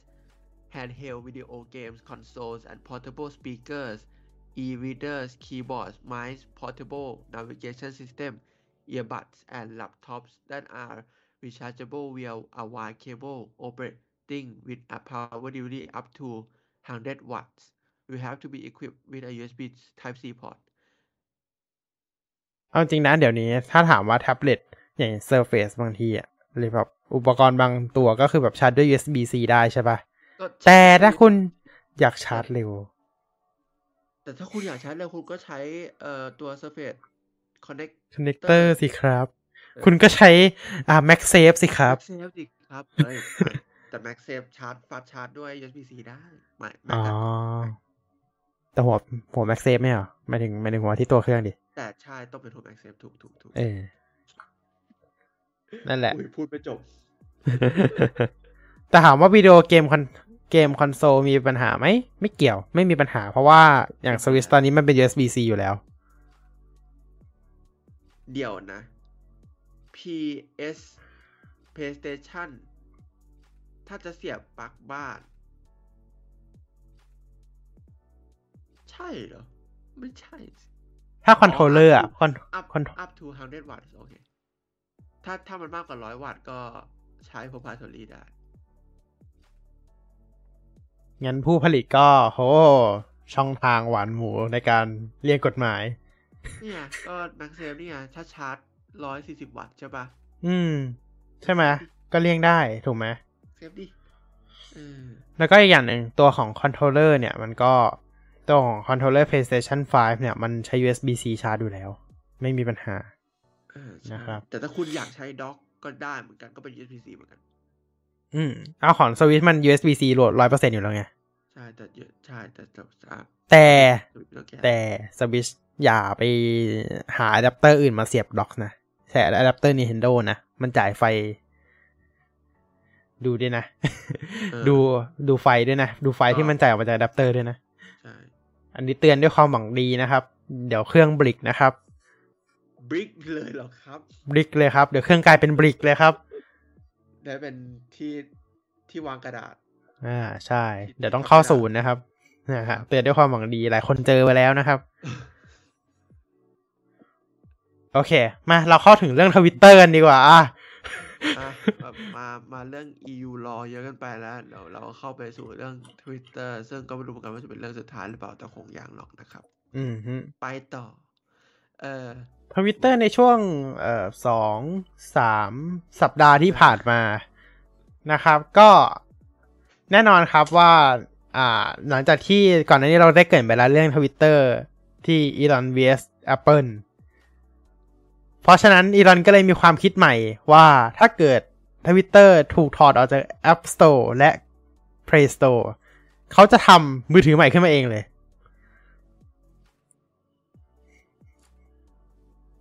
ครับชะอ๋ได้ออ๋อได้ข่าวนี้ไหมได้ยินข่าวนี้ไหมเอ่ออีลอนโฟนเอออ่าชื่ออย่างนั้นนะอ่า X Phone เอ่อเออเทสลาโฟน Tesla Phone เออ Tesla Phone ก็ได้นะ นั่นแหละแล้วก็ Tesla Phone คือ built in Twitter มาให้ แล้วก็อาจจะใช้ A ไม่ไม่ไม่ เขาต้องระดับเขาต้องพัฒนา OS เอง ครับใช่ เพราะว่าเขาบอกอยู่แล้วครับว่าอืม Apple Google Microsoft อ่าไม่ใช่สิ Apple กับ Google อะเออเพราะ Microsoft มันไม่ได้มีอยู่ตั้งแต่แรกอยู่แล้วอ่า Microsoft อันนั้นจะไม่พูดถึงอดีตแล้วกันนะครับอ่าเพราะในปัจจุบันมีครับ แต่ว่ามันเป็นเว็บแอปอยู่แล้ว เพราะฉะนั้นถอดไปมันก็ไม่ได้มีผลอะไรอยู่แล้วใช่อืม เพราะว่าเนื่องจากว่าเขาเห็นความไม่เป็นธรรมของเอ่อ Apple กับ Google อะนะที่มีต่อก่อนหลักๆก็คือมีต่อ App Store เขาก็เลยอยากที่จะทำเองซะเลยควาจริงต้องบอกว่ามันเหมือนถ้าคือคือหลายคนก็ลืมเหมือนแบบเออพูดว่าไงดี เหมือนเราไปเช่าแผงตลาดอะ พูดดิพูดอย่างนี้ก็ได้เนาะแต่แบบบางคนก็มองว่ามันเก็บค่าคอมสูงเกินไปอะสามสิบเปอร์เซ็นมันอาจจะใช่มันอาจจะดูสูงเกินไป เราอาจจะต้องมีสเต็ปไหมว่าแบบว่าถ้าเกิดเขาขายได้เท่านี้ เราเก็บเท่านี้ เขาขายสูงขึ้น เราเก็บสูงขึ้นอะไรวะเหมือนอัตราค่าไฟแบบก้าวหน้านะเออ เอาไหมเอาไหมเหมือนค่าไฟเหมือนค่าไฟถ้าเกิดแบบยอดขายแอป เนี้ยทำยอดขายได้เท่าเนี้ย เราก็เก็บเท่าเนี้ยต่อเดือน ค่าคอมกี่เปอร์เซ็นต์ สมมุติเขาทำยอดขายได้ร้อยล้านชุด เราอาจจะเก็บสักสามสิบเปอร์เซ็นแต่ถ้าเขาทำยอดขายได้แบบหลักพันแบบเนี้ย อาจจะเก็บสักสิบห้าเปอร์เซ็นต์ก็พอละอะไรแบบเนี้ย อืม ก็ อืม ก็ ก็ก็ฟังดูแฟร์ดี ก็คล้ายๆกับการการเก็บค่าไฟไม่ก็การเสียภาษีอะอืมอัตราก้าวหน้าเก็บไว้ข้างบันไดเอาใช่เอาเก็บเป็นขั้นบันไดแทน ก็แบบแบบเนี้ยมันก็ดูมันก็ดูโอเคนะ แล้วดูแฟร์ด้วย แต่แบบ เราไม่รู้ไงว่าความคิดเห็นของฝั่ง developer ที่เขาทำแอปลงจริง ๆ เนี่ยเขาแบบจะโอเคด้วยหรือเปล่า แต่จริงๆนี่ก็คือทางออกที่ดีแล้วนะ ซึ่งเอาจริงๆก่อนอันนี้เขาเคยลดลงมาแล้วไม่ใช่เหรอ เจ้าไหนนะลดเหมือน เจ้าอ่าเจ้าที่รถมาแชร์โปรนะผ่อนนิ่งเงียบเลยเอ่อ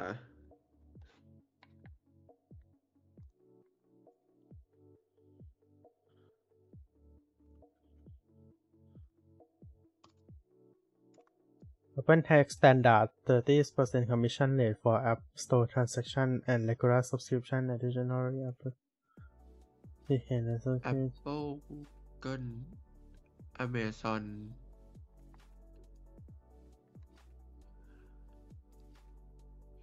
Microsoft อ๋อ นี่ไง มันมี มีเหมือนกัน แต่ Apple จะมีเป็น Apple App Store Small Business Program จะลด commission rate เหลือ15%อ่า มีเหมือนกัน Apple มีนะ ใช่ อ่า ก็คือ Apple มีแต่ว่าคุณต้องมาลงทะเบียนว่า เออ คุณเป็นธุรกิจขนาดเล็ก ที่ยอดขายไม่ได้ดีขนาดนั้น เป็น SME นะ เป็นสตาร์ทอัพนะ ใช่ เพราะฉะนั้นคุณก็สามารถมาลงทะเบียนได้นะ แต่จริงๆ พวก Google Play ก็เก็บ 30%เอ่อแต่ถ้า Enroll เอ่อโปรแกรมที่เป็น นั่นแหละ ก็คล้ายๆของ Apple อะ น่าจะเป็นกลุ่มเฉพาะของเขาอะ ก็อืมจะได้แป๊บนึงจะได้15%อ๋อ apply to the first one เหมือนกัน million แอป US Google ก็เหมือนกันก็คือ15%ร้านแรกร้านอ๋อเออ เหมือนกันเลยร้านแรกเหมือนกับร้าน Apple ดอกแรกเลย ที่เหลือ30 ที่เหลือ30ใช่ Amazon App Store ก็30ก็คือทุกแล้วก็เอาเป็นว่าทั้ง App Store แล้ว Google Play ตอนเนี้ยมันเป็นค่าบันไดอยู่แล้วก็คือ ถ้าเกิดไม่ถึงยอดขายคุณไม่ถึงหนึ่งล้าน ในปีนั้นอะ ก็เก็บคอมมิชชั่นแค่สิบห้าเปอร์เซ็นต์แต่ถ้าเกิดยอดขายเกินหนึ่งล้าน เก็บสามสิบเปอร์เซ็นต์เป็นขั้นบันไดที่โหดเหมือนกันนะ เป็นเป็นขั้นบันไดที่ชันมาก แต่เราว่ามันก็ อ่า มันก็โอเคแล้วนะอ่าถ้าพูดตรงเออเออเออๆอืมมันก็มันก็พอได้แล้วนะอ๋อ Microsoft Store เขาเก็บเขาเก็บ ยังไงดี ไม่มีคนบ่นหเขารอกเก็บ15เปอร์เซ็นต์อ่า Microsoft Store ทำไมถึงไม่มีคนบ่นหรือไหม เพราะว่า อ่าเขาเปิดโอกาสให้เราเอาทั้ง Progressive Web App ทั้งใช่ทาง Progressive Web App แล้วก็แอปอะเออเพราะฉะนั้นเอออืมรายได้มันจะเหลือเท่าไหร่เองล่ะเขาเขาเขาไม่มาโฟกัสตลาดตรงนี้หรอกเออเขาไปขาย OS ราคา7,000เอ่อ Office Suite ราคา4,000แล้วของเขาก็น่าจะดีอยู่แล้ว อืมอืมใช่เขาเขาคนเน้นขาย subscription อะนะ Microsoft เจ้าแห่ง subscription น่ะ ใช่ คือคือถ้าคุณคุณไม่รู้ก็คือเออมีทั้งอ่า Microsoft 365 Windows 365เออเต็มไปหมดอะเต็มเลยใช่ subscription อ่า Xbox Game Pass อ่า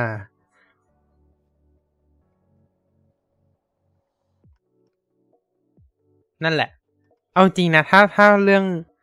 เรื่องผูกขาดเนี่ยต้องบอกว่าจริง ๆ แล้วคอนโซลหนักมากเลยนะ แต่ไม่มีใครออกมาโวยเนาะก็คือถึงขั้นเก็บค่าเล่นออนไลน์ด้วยนะ ถ้าถ้าใครยังไม่รู้ เราเล่นเกมอะไรเราเสียตังค์เพิ่มนะครับ subscription เนี่ย เป็นทุกเจ้านะครับ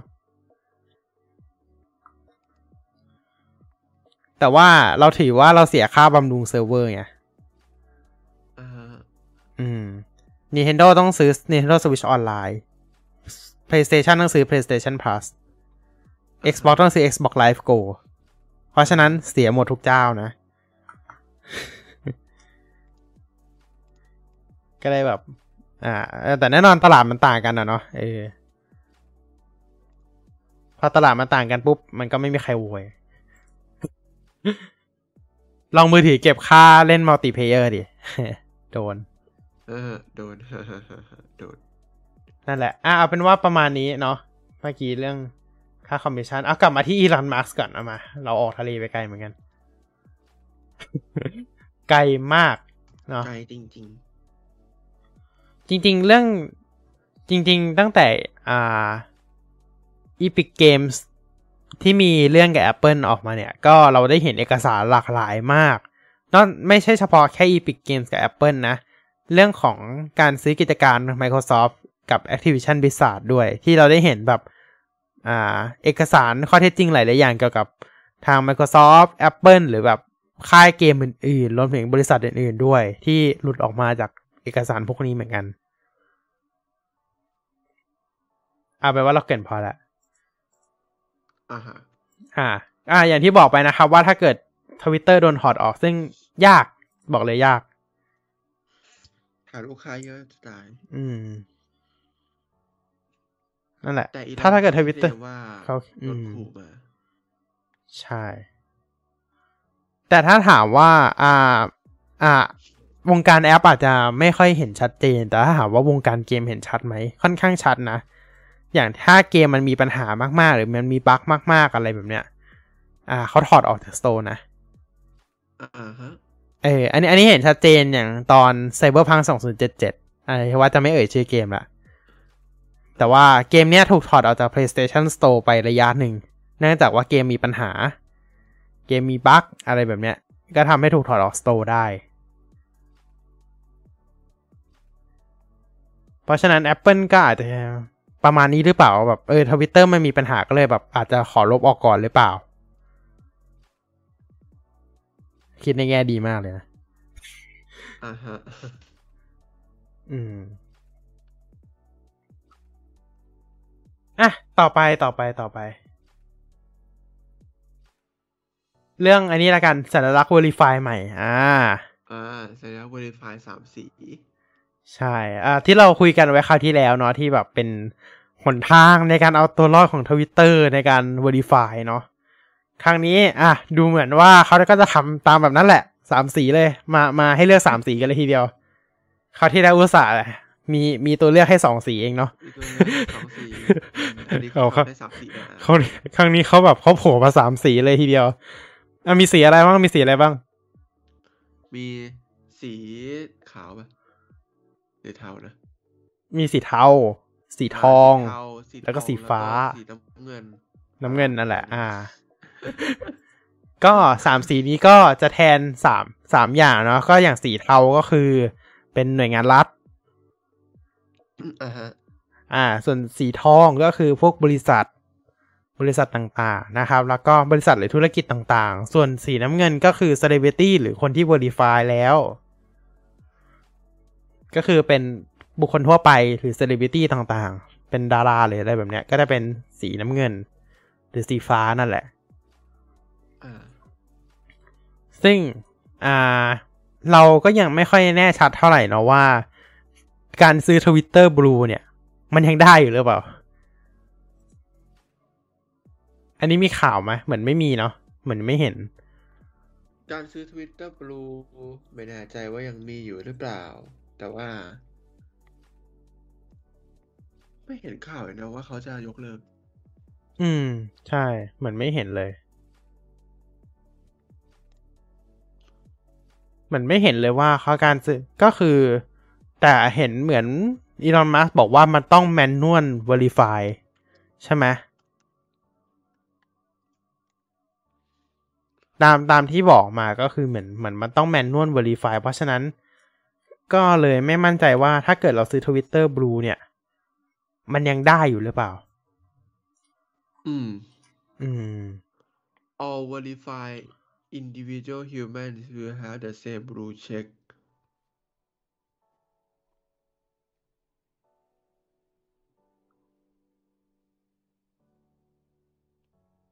อ๋อไม่มีไม่มีไม่มีการพูดถึงเรื่องนี้เนาะถ้าจะไม่ผิด นั่นสิ ดูทรงอ่านี่แล้วอะถ้าถ้าตามแบบเนี้ยแบบใหม่เนี่ย นั่นหมายความว่าแปดดอนโนมินิ่งเหรอแปดดอนก็คือไม่ได้ หรือว่าแปดดอนคือมีโอกาสที่จะ verify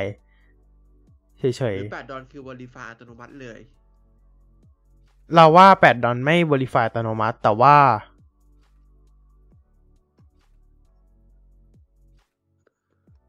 อ่า อาจจะมองว่าไม่แน่ใจเหมือนกันว่ะเออ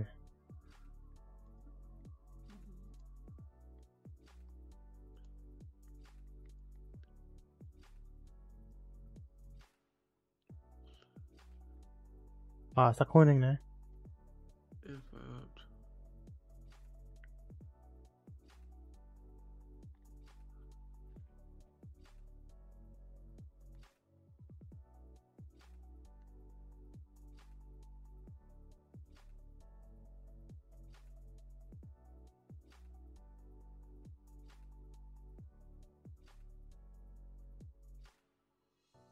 Friday ใช่ next week เราว่าต้องต้องซื้อ Twitter Blue เท่านั้น ใช่ถูกแล้ว ต้องซื้อ Twitter Blue ไม่ว่าจะกรณีใดก็ตามถ้าถ้าเป็นบุคคลทั่วไปนะ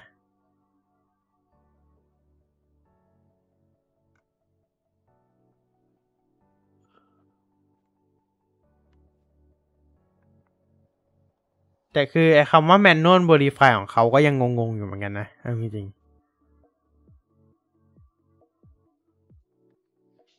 manually verify ๆใช่ไหม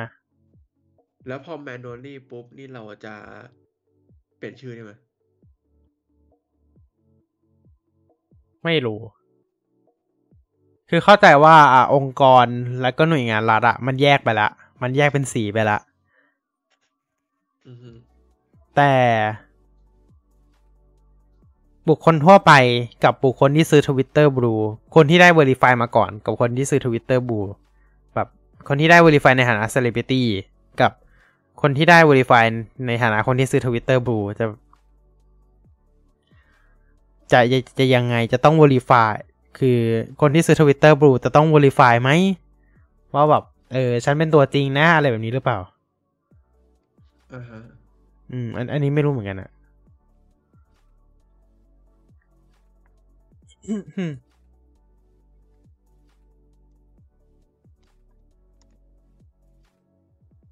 อันนี้เราว่าน่าจะเป็นเรื่องเรื่องที่ใหญ่ที่สุดที่แบบ ในช่วงไอันนี้แหละที่ผ่านมาเนาะเรื่องเกี่ยวกับติ๊กถูก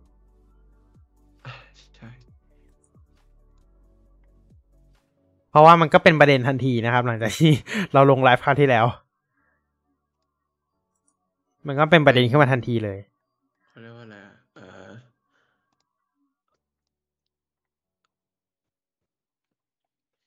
นั่นแหละ อืม เนี่ย เพราะว่าอีลอนทวิตว่าเมื่อวันที่ 25 ว่า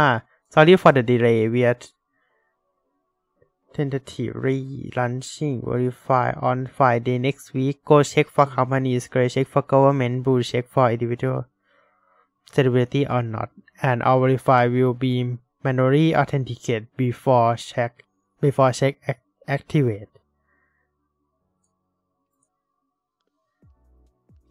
ถ้าเอาตามข้อความนี้นั่นหมายความว่า ทุกอย่างต้อง manual check ใช่ไหม แม้กระทั่งเราซื้อ Twitter Blue หรือเปล่าอ่าอันอันนั้นนะ All he or will have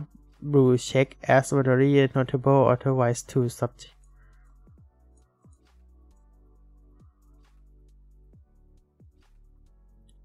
longer explanation next week สัปดาห์นี้เหรอ สัปดาห์นี้เหรอ อืมนั่นสิ ก็คือจริงๆแล้วเขาบอกว่า อ่า ในในในวันที่สองเนี่ยก็คือจะเริ่มเป็นการเริ่มใช้ตัวของติ๊กถูกใหม่ละ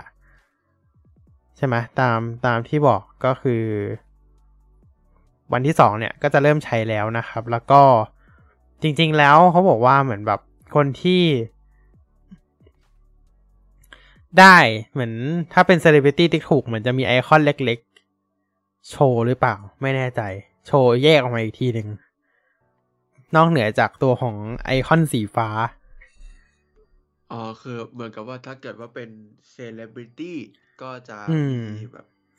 verify สองอัน ก็คือ verify แบบไอ้ verify สีน้ำเงินเนี่ยกับใช่ verify celebrity ไม่รู้เหมือนกันอะแต่อาจจะใช่ก็ได้นะเขาเขาบอกว่าโอ้โห verify เยอะแยะ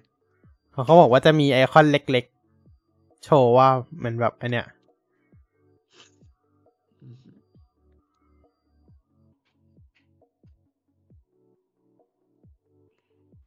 นั่นแหละ อะรอเขาประกาศอีกทีหนึ่งแต่เขาบอกว่าเขาจะ อ่า เขาจะมาประกาศ อ่า เร็วเร็วเร็วนี้ไม่เหรออย่างเงียบๆอยู่เลย เร็วๆนี้เร็วๆนี้สัปดาห์เขาบอกว่า next week ไม่เหรอเห็นเงียบๆอยู่เลย ใช่ next week อาจจะแบบ next week นี่คือวันเสาร์ อืม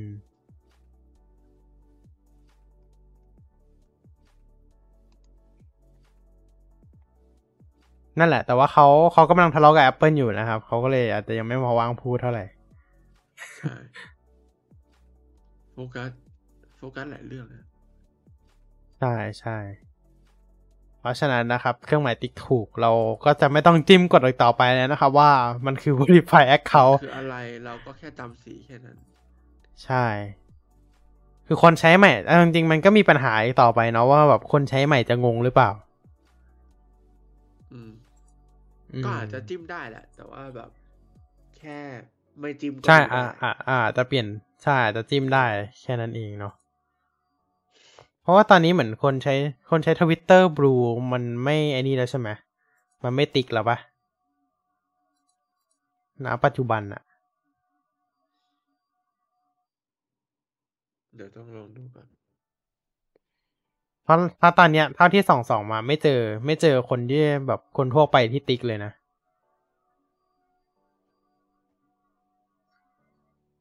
อืมใช่ไหมตอนนี้เหมือนจะมีแต่พวก Account ที่เคย Verify มาก่อนอยู่แล้ว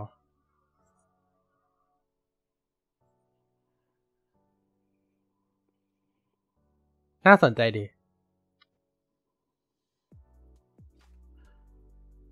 ก็ยังยังเจออยู่นะ ยังเจออยู่ใช่ไหม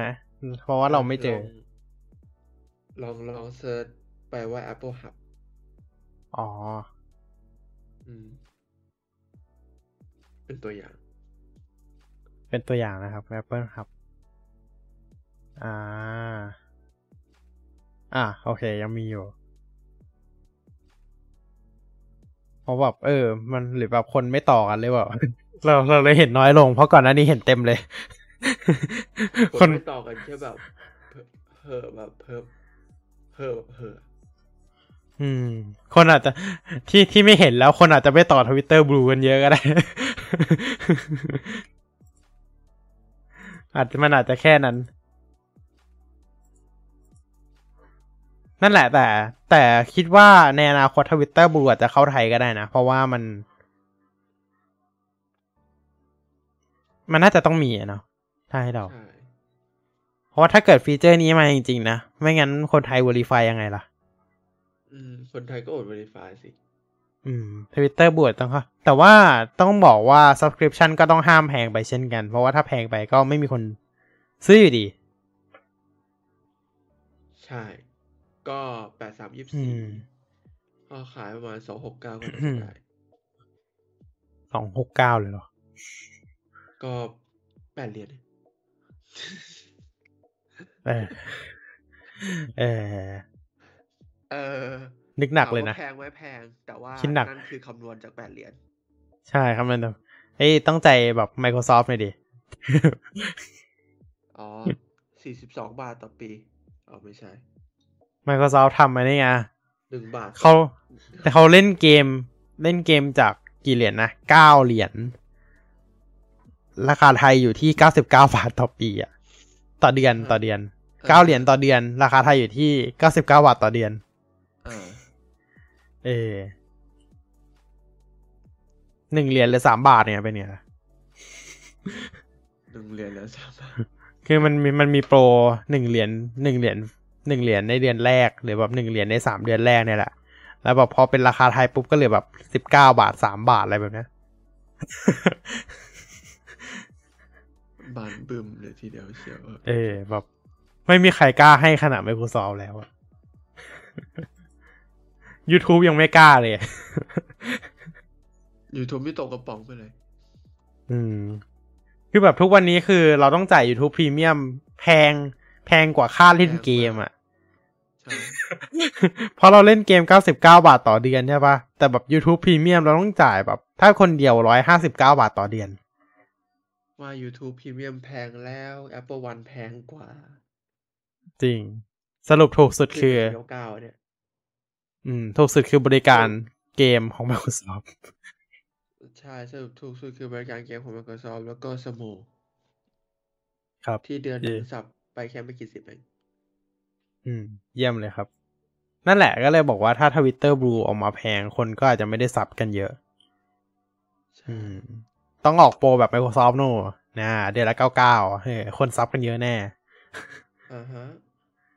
อืม เพราะแบบเฮ้ยแต่ของ Microsoft มันคุ้มจริงไงคุณได้เล่นเกมพันแปดต่อคือแบบคุณเหมือน คือมันเหมือนเช่าเล่นนะนะ แต่แบบคุณเกมพันแปดทุก เกมออกใหม่อะพันแปดหกเกมก็คุ้มแล้วอะ ต่อปีอะสามเกมก็คุ้มแล้วต่อปี จริงๆ เกมเดียวก็คุ้มแล้วนะ อ่าฮะอืม เพราะว่าตกตกก็แค่พันสองเองนะ ถ้าพูดตรงๆอะพันสองเองนะ ยังไม่ได้ราคาหนึ่งเกมด้วย นั่นแหละ เอ้ยกลับมาที่เราเนี่ยกันนะเออก่อนที่จะ ยาวไปมากกว่านี้นะครับ ใช่ใช่เพราะตอนนี้เริ่มรู้สึกตาจะปิดแล้วเอามันดึกแล้วนี่นะเออโอเคนะครับ ก็อย่างที่บอกว่า จริงๆแล้วทวิตเตอร์เนี่ย ก่อนอันนี้จะมี trending อันหนึ่งที่ โอ้ ดังเหมือนกันนะ ก็คือ hashtag RIP Twitter Hashtag เอ่อ Elon is destroying Twitter ใช่แล้วมันก็เลยเกิดกระแสขึ้นว่าอ่า บางคนมองว่าทวิตเตอร์เนี่ยมันกำลังจะแบบแย่ลงแย่ลงทุกวันแย่ลงทำให้หลายคนเริ่มไปหาแพลตฟอร์มอื่น แต่เราไม่บอกนะว่าแพลตฟอร์มอะไร หรือจะบอกจนหนึ่งขั้นบางคนจนหนึ่งขั้นหลาย ๆ เว็บเนี่ย ออกมาบอกว่า ออกมาแบบสอนวิธีดาวน์โหลดข้อมูลในทวิตเตอร์เลยทีเดียว ดาวน์โหลดข้อมูลเก็บไว้แบบ รูปที่เราลงอะไรพวกเนี้ย อืมจะหนึ่งขั้นแบบนั้นเลยอ่าฮะแล้วถ้าถามว่ามัน มันขนาดไหนคือก่อนหน้านี้มันมีข่าวใช่ไหมว่าทวิตเตอร์อ่าเรื่องพนักงานของทวิตเตอร์อะพนักงานของตัวเองอ่าอ่าอ่าอ่าใช่ไหมทั้ง อ่า เลิกจ้างรวมถึงโอ้เราเราจะไม่พูดถึงข่าวเลยแล้วกันอ่าฮะอืมนั่นแหละ ตามตามข่าวที่ออกมาเรื่องเรื่องการเลิกจ้างพนักงานของทวิตเตอร์บ้างอะไรแบบเนี้ย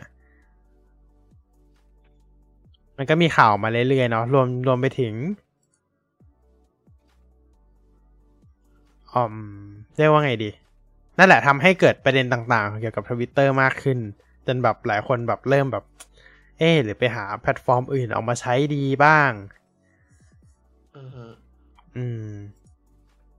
นั่นแหละ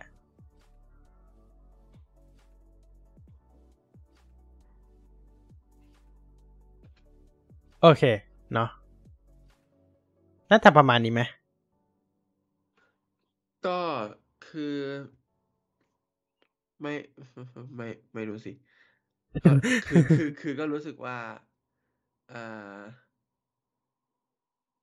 นั่นแหละ ก็ต้องรอดูไปอีกสักพักหนึ่งอะ ก็จะพูดเหมือนตอนเมื่อสองสัปดาห์ที่แล้วว่าก็ต้องรอดูกันต่อไป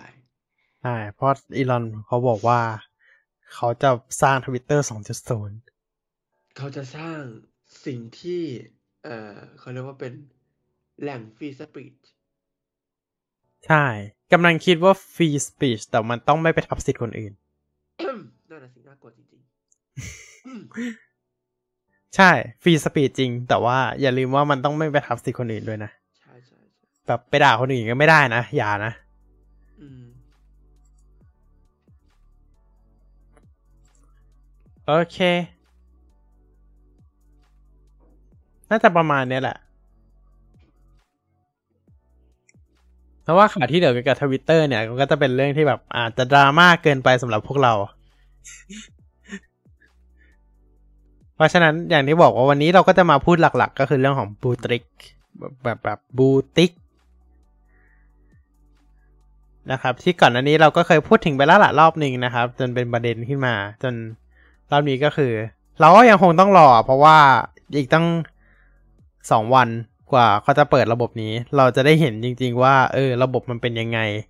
แล้วก็ที่เขาบอกว่าจะออกมาประกาศรายละเอียดเพิ่มเติมก็คือยังไม่มา อืม อืมเอาละวันนี้นะครับ ก็ด้วยความที่เราเริ่มดึกนะครับ เราก็ขอเลิกเร็ว เอ๊ะ สักหน่อยนะครับ ก็เอาเป็นว่าสำหรับสัปดาห์นี้เนี่ยก็ต้องขอจบเพียงเท่านี้แล้วกันนะครับ แล้วก็เดี๋ยวไว้มาพูดคุยกันต่อในสัปดาห์หน้านะครับ ยังมีอีกหลายเรื่องเลยที่แพลนไว้ว่าจะพูด แต่ยังไม่ได้พูด ครับครับ ยังมีอีกหลายเรื่องจริงๆนะอันนี้พูดความจริงเลยว่ายังมีอีกหลายเรื่องจริงๆที่ที่แผนแผนไว้จริงๆว่าจะพูดแต่ว่าเนื่องจากเวลาตอนนี้เนี่ย มันจะเที่ยงคืนครึ่งอยู่แล้วนะครับ เพราะฉะนั้นพวกเราก็ต้องขอตัวไปก่อนนะครับ อ่าถ้าไม่ติดอะไรอมขอดูก่อนนะว่าวันอาทิตย์นี้ถ้าอ่านหนังสือทันอาจจะมา ถ้าอ่านหนังสือทัน โอ้โห จะจะทันเลยไม่รู้ อ่า อาจจะมาก็ได้นะ ถ้าอ่านหนังสือทัน อ่าโโหโโหบอกเลย อ่าอะอะพูดตรงนี้ เพราะว่าเรายังค้างเรื่องอีกค่อนข้างเยอะใช่อ่า คือเอาจริงๆนะที่ plan ไว้อ่าเดี๋ยว spoil ให้หน่อยก็ได้ว่า plan ไว้ว่าอะไรบ้าง ก็คือเรื่องของ Minecraft 1.20